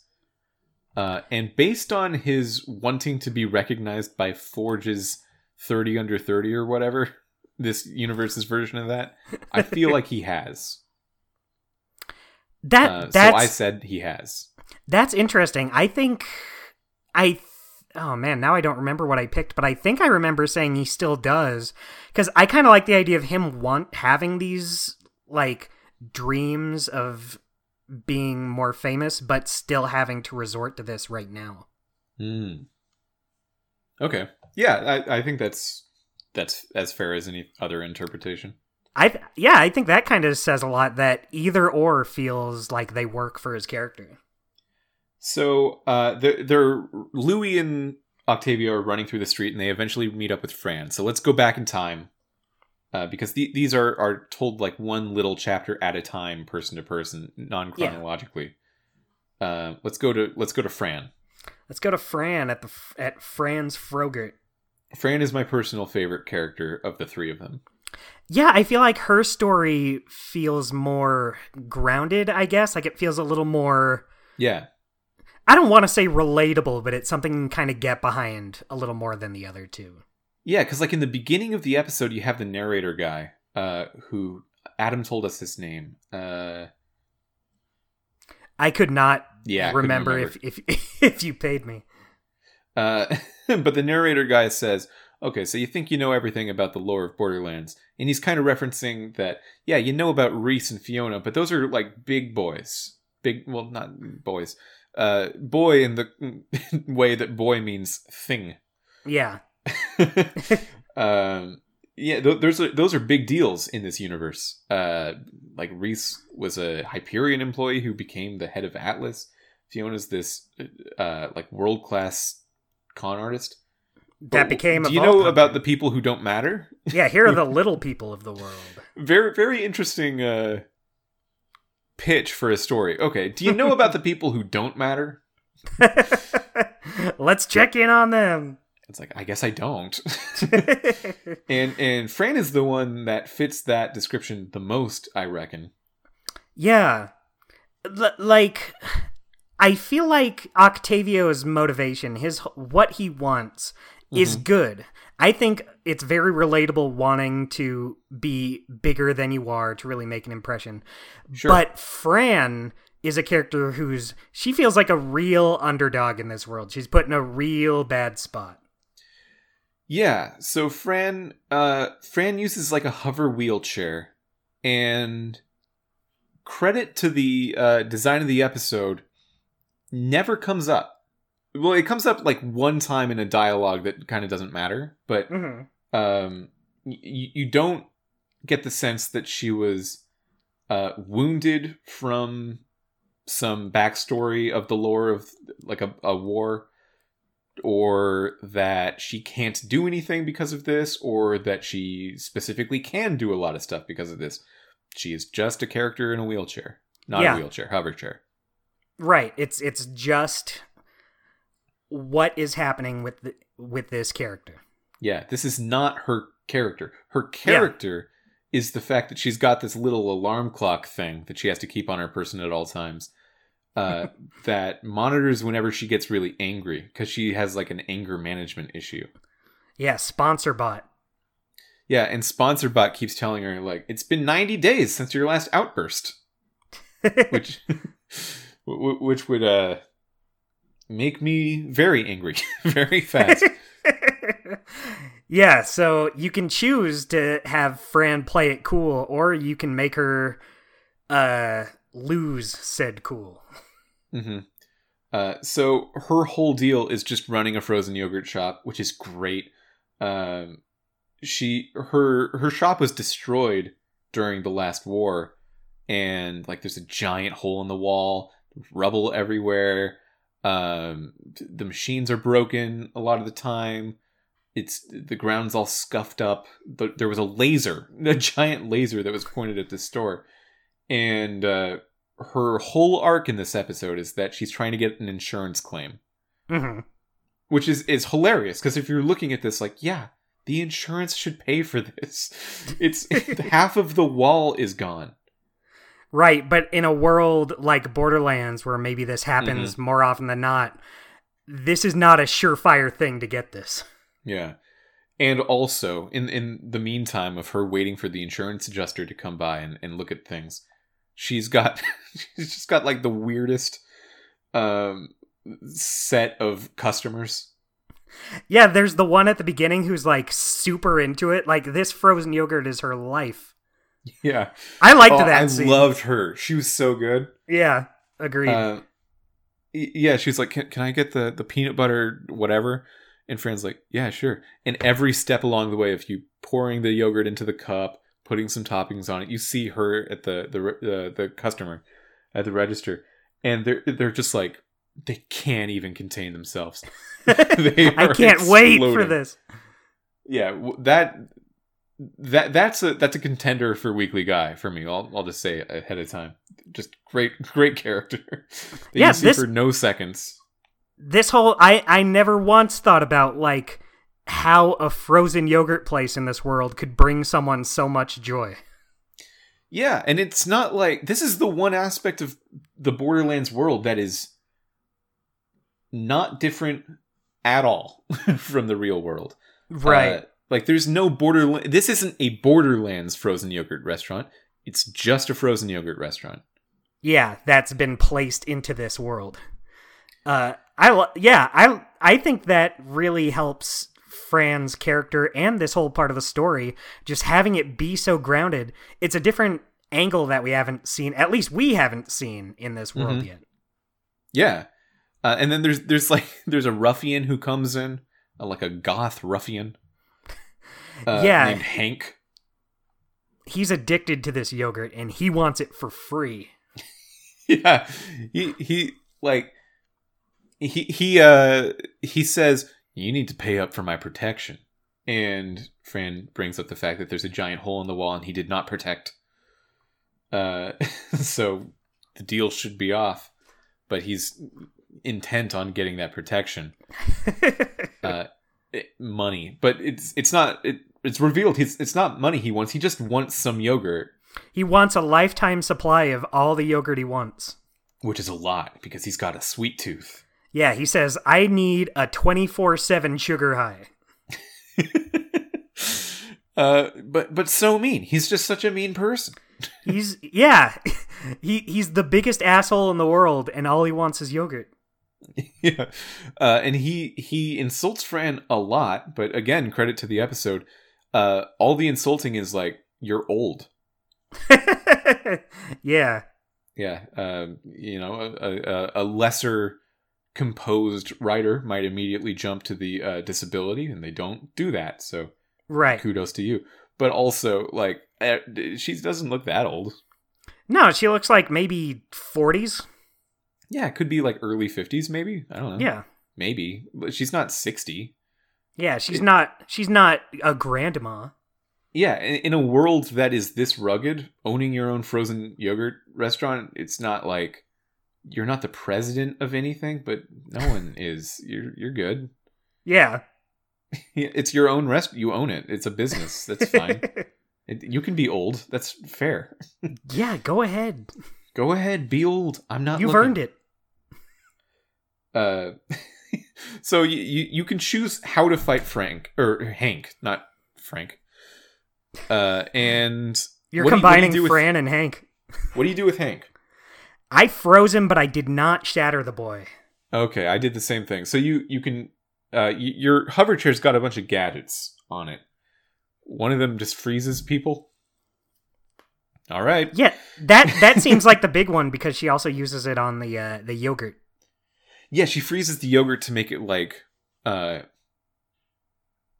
colder, of course, but also like harder and crunchier, and it, it glistens more in the light. Mhm. Makes it look like diamonds. That's, That's cool. what you need. Yeah. Um. So so yeah. Uh, you you have the option to shatter Hank into a brillion pieces, a A brillion, brillion pieces.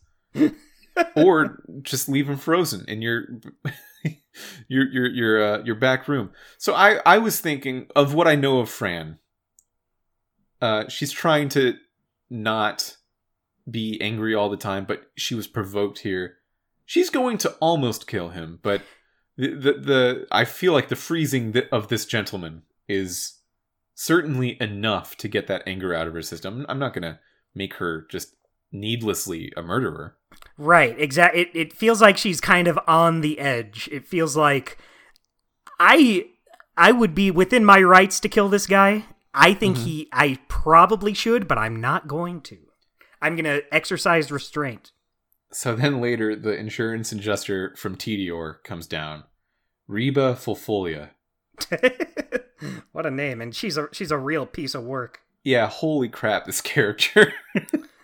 Like like at least her the point is she's supposed to be like the absolute worst. yeah, yeah, okay. So the the the this character design. I don't know if I've ever seen anything like it. I I don't even have a comparison. I don't know. you gotta just Google this person and maybe turn uh, safe search on. she's she's very over the top. She- Yeah, uh, she's she's wearing this uh, extremely tight spandex suit, um, and and has the proportions of yeah, like we, we've talked about it already. Just ridiculous. Just the the most the most absolutely ridiculous character design I've ever seen. Uh, Her and- hair goes up like a foot into the air. yeah, she's got like sort of a beehive kind of thing. Um, yeah. and every she she like sort of you have the option to go around the store and you control the character here and just like point at things in the store and show them to Reba. Um, Yeah. and, and explain like okay here's some damage from the thing and every time that reba walks around she does like little squeaks because all of her spandex just sort of it's, it's it's so funny um i would ridiculous character most ridiculous character for sure um M. yeah. mrc she wins she wins the mrc most ri- I'll say this most ridiculous character but in a way that works. It doesn't feel like it's too ridiculous for this. for for Borderlands, yeah, I mean like Yeah. sure, but also we just played five episodes of Borderlands. Nothing like this has happened. right. Uh, yeah, so uh, you can, depending on what you do, not get your insurance claim, but I got it. I also got it. I was surprised to see that you can just like when it said you got it, I just assumed that was like a major part of the story that hmm had to happen. But no, I, I I don't know what would happen to make it so you don't get it. Yeah, I'm looking at the uh, the screenshots I took of the choices uh, at the end of the episode. It says you and 55% of players were granted your insurance claim. Now, I've long since not paid attention to these percentage numbers. I hate them. uh, for for reasons that we've gone into, they seem very um, inconsistent and and mostly untrue. But considering that this is a new company and it's a, a modern game and uh, it was released very recently on only a couple consoles, I'm I'm willing to uh, believe maybe it's better now. Okay, okay. I'm glad. I'm I'm glad to see you somewhat turn around on it this time. Well, I mean, the next time we go back to a Telltale developed game and see these, I won't think it. I, I won't believe it because we've seen how wrong they are. Like, Right. We, we can't know. We can't even know which direction they're wrong in. So yeah. Yeah. But this is close to half. So uh, just under half did not get the insurance money. Yeah, that's that's wild. I bet if you kill Hank, it's you don't get it. Well, yeah, because the reason I got the insurance money, it seems, was a I, I showed Reba all the right stuff, the damages, and she it seems pretty incontrovertible. Yeah, those are damages. The insurance Yeah. should pay for it. But also, uh, she goes into the back room, sees frozen Hank, and she's like, "Whoa, look at you!" Because I guess Reba knew Fran in high school. That's their dynamic. Yeah. And Reba was always like a popular mean girl plastic type, and then Fran was the uh, dorkier kid, I guess. Yet just the not as popular one. Not as not as popular, yeah. Uh, and Reba says, "If you're gonna freeze any more creeps, let me know. I want to watch next time." Yeah. So depending on on what you do to Hank, maybe that changes it. Maybe you can lose the fight to Hank entirely, and he leaves. yeah. I don't. I that- don't. I don't know. Yeah, I I I'm guessing if there's nothing there to impress her, then you don't get it. Yeah. I mean, I, I bet you could miss showing her damages as well. Yeah, yeah, totally. You can choose when you're done showing her. Uh, in my choices, it said I gave her the full tour. I showed her everything. Yeah, me me too. And uh I guess that just means you clicked on everything, even the things Yeah. that aren't damages. yeah, Yeah. She- uh, she it- makes it- sure to let you know whether or not something is relevant. Yeah, I, I showed Reba like a poster, and she's like, "So is this damaged?" And you go, "No, I just I just like it." And then Reba goes, "Oh, I, I love being shown things that weren't damaged."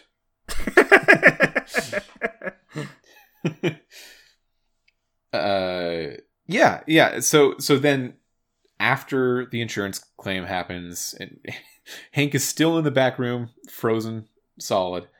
Uh, Octavio and Louis show up at uh, the frozen yogurt place, and Fran is upset that Octavio brought a killbot to the place, but uh, it seems fine.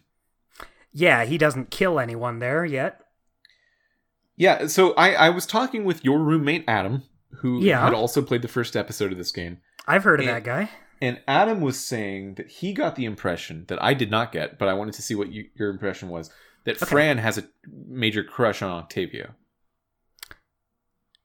Um, I didn't really get that. I mean, she called him handsome, but I don't think it's like that sort of deal.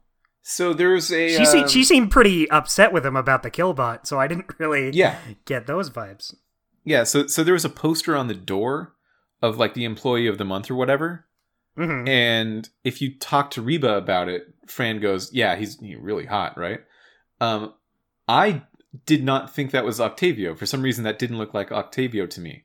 But uh, Adam insists that was Octavio, and I, Yeah. I misread the situation. Yeah, it's Octavio because Oh, he, okay. Well, he in that case, there. I Fran, do think that Fran has a crush on him. Then, Yep, Fran and Octavio already know each other because Octavio works there.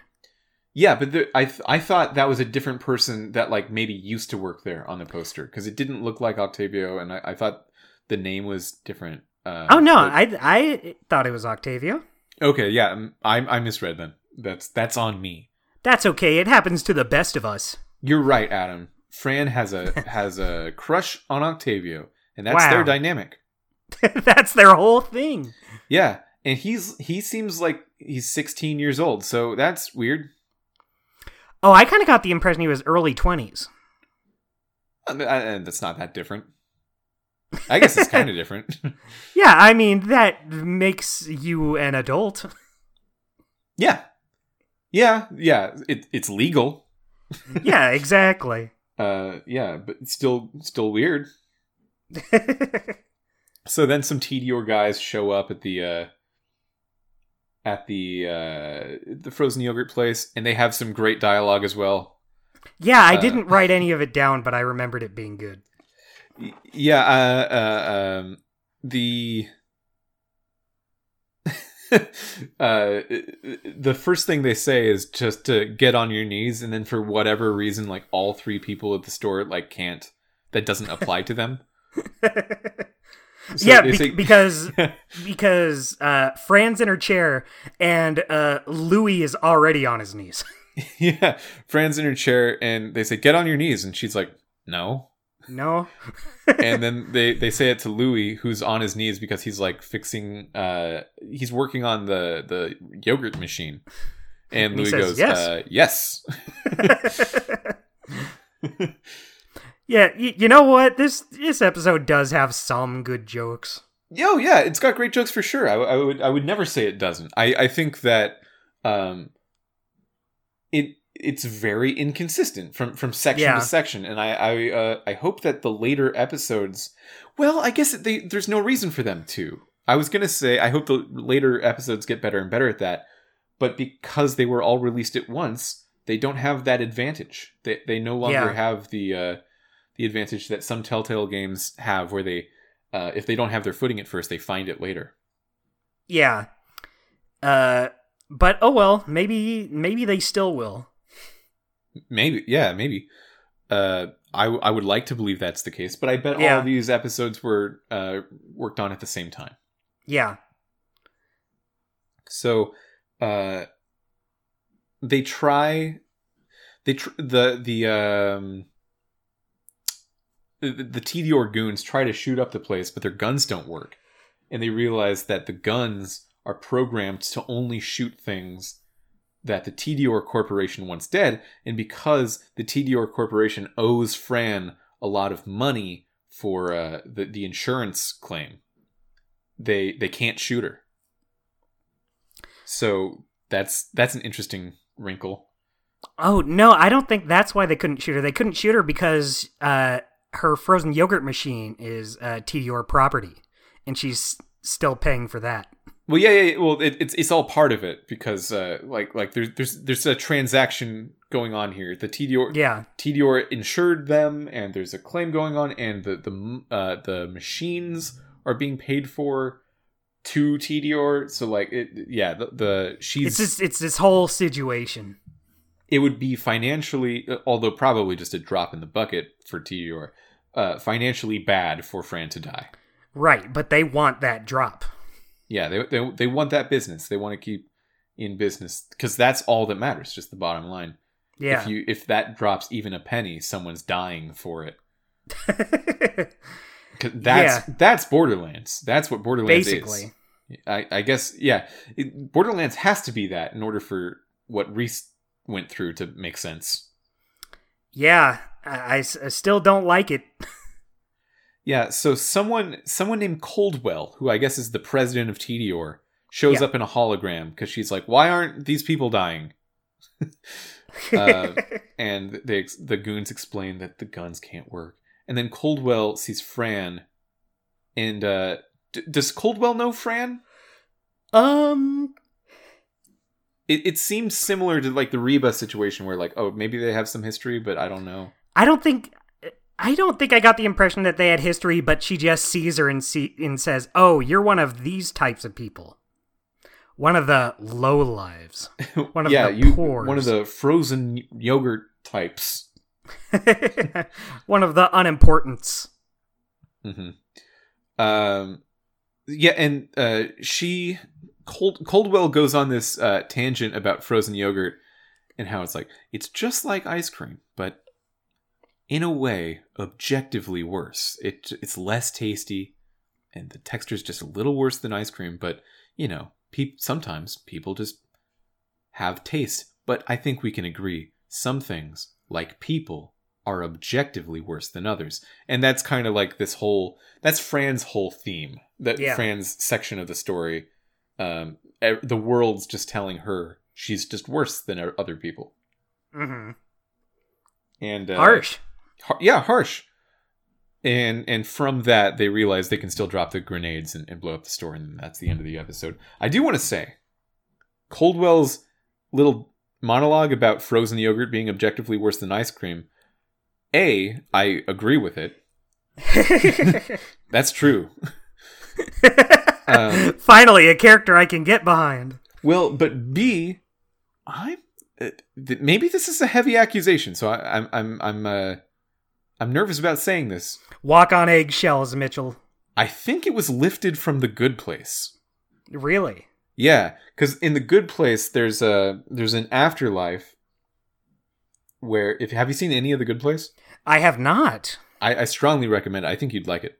Um, th- th- there it takes place in the afterlife, the Good Place, and there's this frozen yogurt store, and uh, the the angel who's sort of in charge of this afterlife, named Michael, uh, says. Frozen yogurt, it's I, I love it. It's such a uniquely human thing to do. Take something that you love and make it just a little bit worse so you feel less guilty. And uh, like it, it different it's a different uh, take on it that Coldwell has, but it it feels I, I think that idea is is is pretty strongly borrowed from uh, from the Good Place. Ooh, someone's got some explaining to do. Someone's got some splaining. Uh, and then the Mhm. episode ends with the frozen yogurt shop exploding.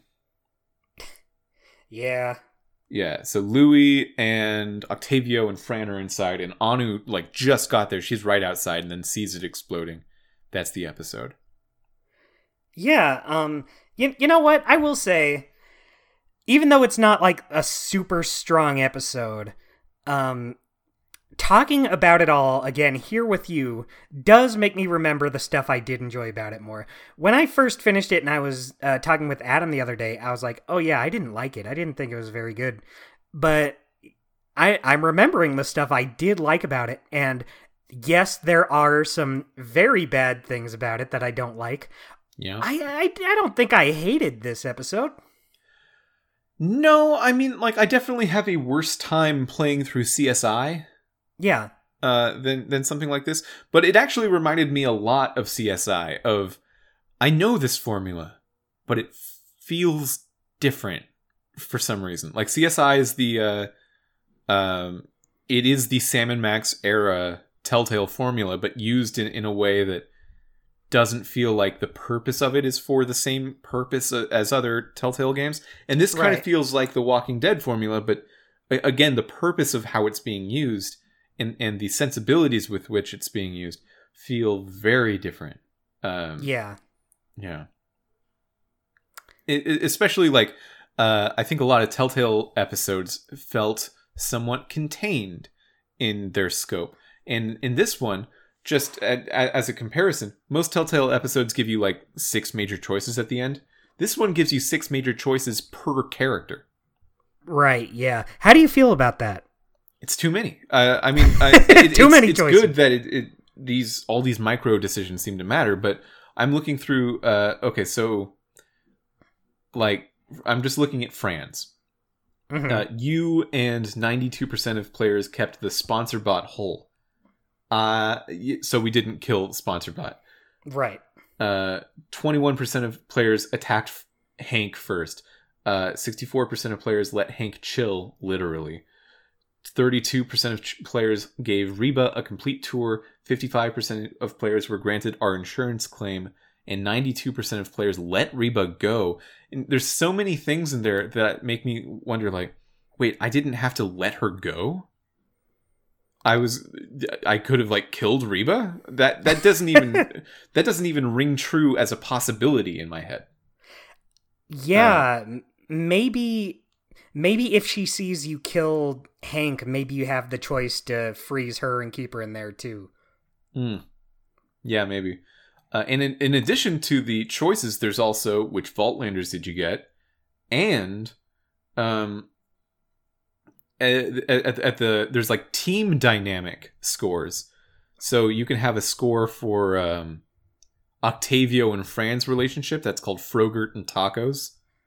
Right. One for Anu and Octavio's relationship, which is called Sis and Bro, and one for Anu and Fran's relationship. And currently, I have zero percent for Anu and Fran. They did not meet which I, I don't think there's a version of this episode in which they do. It's just uh, this these numbers are going to grow or shrink episode to episode. Yeah. Uh, um, I've got 33% for Sis and Bro and 50% for Frogurt and Tacos. Oh, that's exactly what I have too for both. Oh, so we're we, there's also one that says under construction skateboard score. Yeah. And I, I don't know what that means. Are we going to be skating? I don't know. Uh, I feel like that could be very fun or very bad. Yeah, I mean, I, I, I have a, a very soft spot for skating in video games, but um, this game does not strike me as something that has skating in it. So that's interesting. Yeah. Um, I do think it's neat that each character has their own choices, but I don't think you need like six for each of them. Uh, yeah, I mean it, it's it's interesting because I think part of it is probably just the presentation, mm-hmm. because there were at least eighteen choices per Walking Dead ep- episodes that like kind of mattered a little bit. But then they um, just pick the big ones. Yeah, they just showed you the big ones or uh, the, the thematically relevant ones. Mm-hmm. So yeah, uh, just being shown this many, especially things that's like, oh, you didn't do this, and then you realize, okay, I hadn't, I don't even know what that is. uh, the, the possibility space seems way bigger than a Telltale episode. Yeah. Um. It's it's it's interesting how some of these choices some of them don't even feel like choices. Like if you go to Octavio, uh, one of his for me is you and five percent of players are obsessed with tacos. okay, what's mine say for that? Wait, we don't have the same ones. Oh my goodness. Wait, what? No, no, no. Okay, so we played oh, on no, the we same. Do, we, we do, we do, we do. Okay. Um, me and 37% of players have a complicated relationship with tacos. I, I was looking for the word obsessed. I should have been looking for the word tacos. yeah. Well, me and 5% are obsessed with them. That's low. Yeah, you'd think more people would be into tacos. Yeah, only 1 in 20 are obsessed with tacos. Seems that low. doesn't seem right. Yeah, unrealistic. Anything else you want to talk about before we head into our segments? Not particularly. I think that covers it. You know, little nitpicks in the in the writing here and there. Um. Yeah. Yeah. It it had its highs. It had its lows. It had its creamy middles. Yeah, I'll I'll say um out of the three main characters, Fran shined the brightest for sh- sure. I um, agree although Octavio plus Louis might have shined brighter, but uh, I, it feels like cheating a little bit. I don't know. Yeah, I I definitely agree with you that I'll say these characters here on Promethea are more interesting than Anu and her whole Atlas. It feels Thousand like every percent. everything on At nothing about Atlas felt like it was good. Like even Rhys. Yeah. Yeah. That's where you get the most quippy dialogue. You you have Timmy who sucks. You have Yeah. oh my god. I one of my lines is from uh Flong. I and I wrote it down not because I liked it, but because it was my least favorite in the whole episode. Okay, what hit me?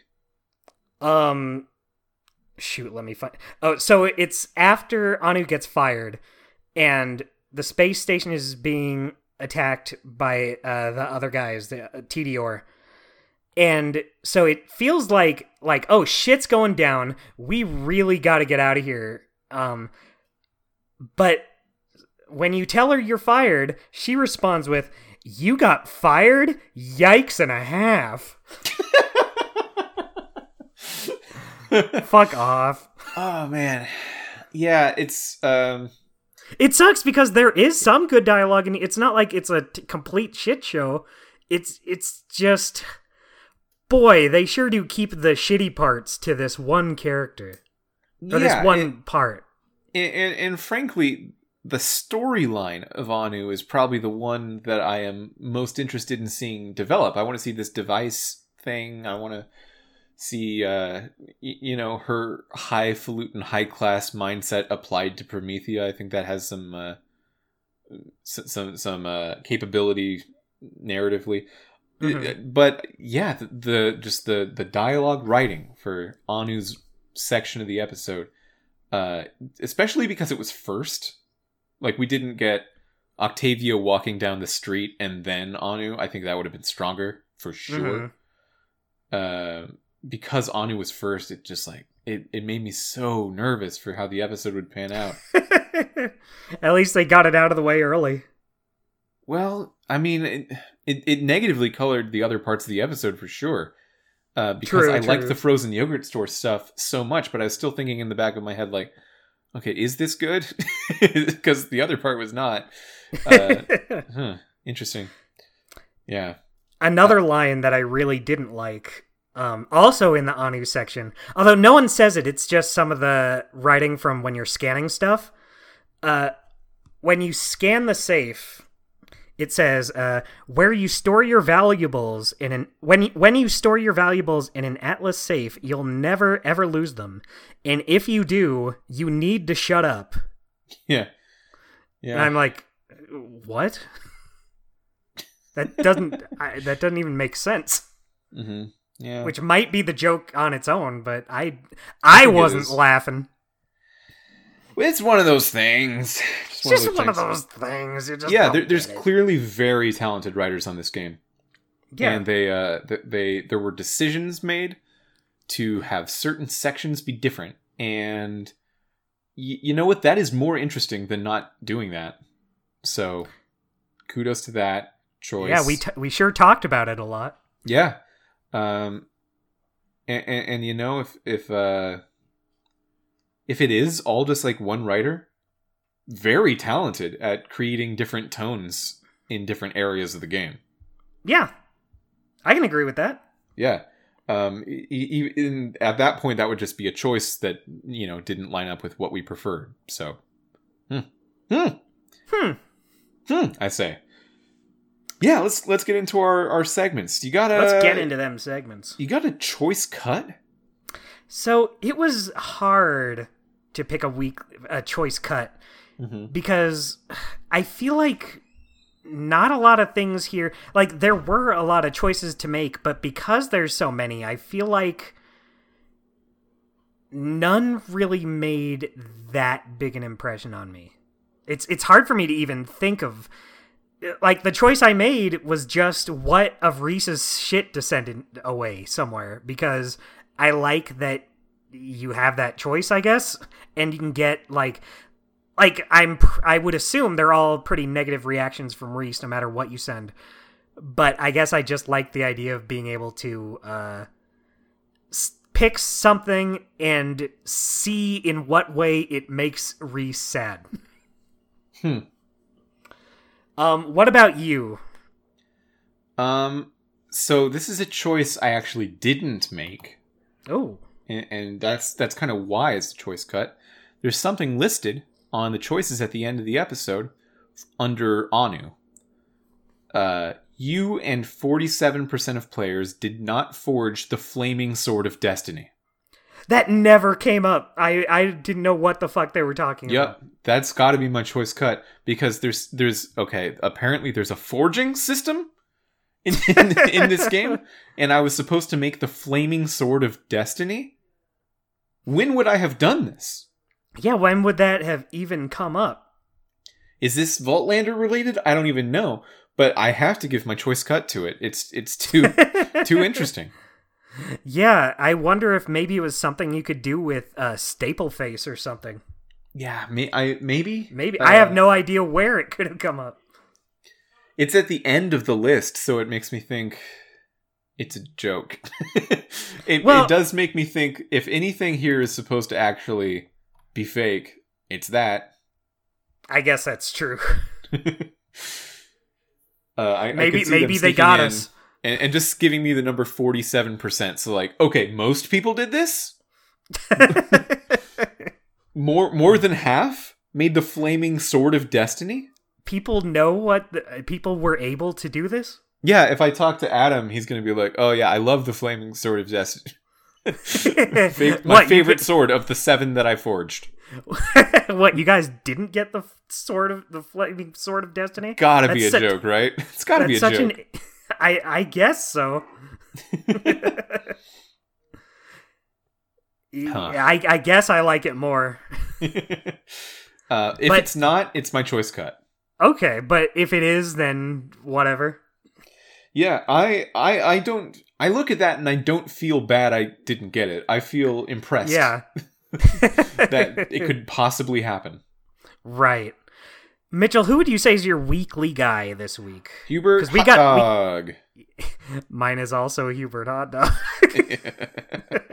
yeah, I will say there's uh there are a ton of characters to the point where I wrote down in my notes I was like this is maybe getting a little crowded. Yeah. But I don't I don't remember if we had I don't think we had like this many characters in the first episode. A lot of shit happened in the first episode of Tales from the Borderlands. Maybe it did have just as many characters because I'm think it had remembering. Okay, f- well, for some reason it felt maybe it's just because they didn't do as much here. Like you had all of Octavio's friends, who at the end of the, they were there, they helped out, but I don't know, it didn't really do that much. So it felt like there were a lot of characters that didn't feel like they needed to be there. Well, in Whereas- that first episode of Old Tales, you got Vasquez, Rhys, Vaughn, Yvette, uh, What was- Fiona, Sasha, what- August, Bossa Nova, Zero. What was the name of the guy who owned the place of curiosities? My weekly guy that week. Oh yeah, he never showed up again. Um, Yeah, I liked him. He was fun. yeah, he was weird as hell too. They were all very weird. And and handsome Jack. That episode had a lot of characters. It did, but I feel like they went out of their way to make them to have them making a, a good impression. I don't really remember Octavio's friends other than Louis. Like, yeah, I, I remember them being had, there. Uh, like five characters that I, I sort of was glued to. yeah. One of them was Hubert Hot Dog. Uh, Very close runner up, Reba Fulfolia. yeah, she she's good. I would say my runner up is Staple Face. I liked her dynamic. Okay. Yeah. glad glad to have some diversity there in the runners up. But yeah, Hubert Hot Dog running away with the trophy. The trophy oh man, he, it was etched his name in there be- before it was awarded. Yeah, he makes it look so easy to be a weekly guy. he really does. He doesn't do that much. He's got like 3 lines. yeah, y- y- you know what? Even besides the name, he's just an enjoyable character. Oh, I I should I wish I had more tacos too. um, my golden moment was very. Uh, I'm, I'm very biased here, probably, but yeah, just, You- uh, the, the you Nowhere said- song. Okay, you said the runner up was your making the frozen yogurt scene, so I was She was a wondering what runner up your- too. what- Uh, I, I was wondering what your favorite would be. So it, it's that one. uh, well, well, she was a runner up for Weekly Guy. Um, oh, okay. losing to Hubert Hot Dog, as as was Reba Fulfolia, as was Hank. They were all good characters, but Hubert Hot Dog got it with a bullet. uh, my golden moment was the Nowhere song. Okay. Yeah, uh, yeah, that, that really really, uh, made an impression on you. It was just so surreal uh, because I was like listening to it in my car earlier that day. and then you were like, "Wait a minute, am I in my car right now?" Um, I must be under the influence because I'm not seeing the road because I must be in my car right now. but then it turned out, no, you were just playing a video game. Yeah. You were thrown for such a loop. God's bait and switch right there. Uh, how about you? What's your golden moment? I just liked when you were making that frozen yogurt for the super that happy good. customer. That was great. It was great because in these Borderlands games, it feels very rare when you just get like a genuine moment of someone being happy about something that's just nice. Yeah, and in these in these games, in these episodic adventure games, the adventure of it, like the journey these characters are going to go on, is the thing that really sells the story and sells these characters' dynamics and everything. So I am excited to see what these three characters do, but I am sad knowing that we are not going to stay at this frozen yogurt uh, place for that much longer. I want to just keep making yogurt for people. Yeah, and and like the way they frame it is you, you Fran might be the best yogurt frozen yogurt person in the fucking world. Mhm. They frame it like she's extremely good at this and and this girl at the counter, she's losing her shit. She can't wait for this yogurt. yeah. She, she must be. I mean, she looks like an adult, but she has the energy of like an eight year old, just like, "Ah, I can't wait. Give me it. Um, Yeah, it's it's really good.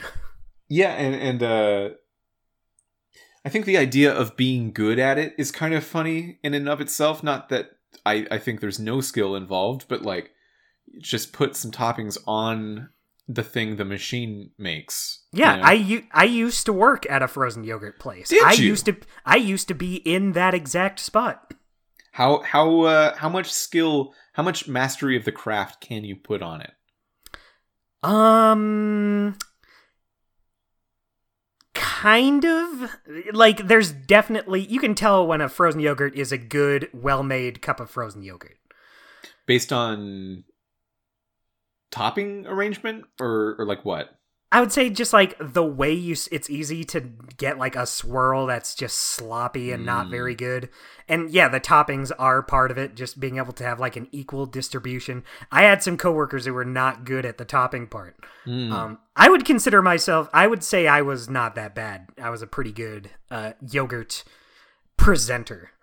A lot of the frozen yogurt places I've been to around here have the toppings uh, in, in a self-serve way. Yeah, nowadays I feel like frozen yogurt places, like not just the toppings, but you can get the yogurt yourself. Like they just charge you by the Yeah. weight of it. Yeah, Um, I did not work at one of those places. I worked at a place where we had to handle it. yeah. I, I wonder if uh, I haven't been to a frozen yogurt place in years. I wonder if COVID's changed the uh, the self-serve nature of it all. Yeah, that that's inter- I never thought about that.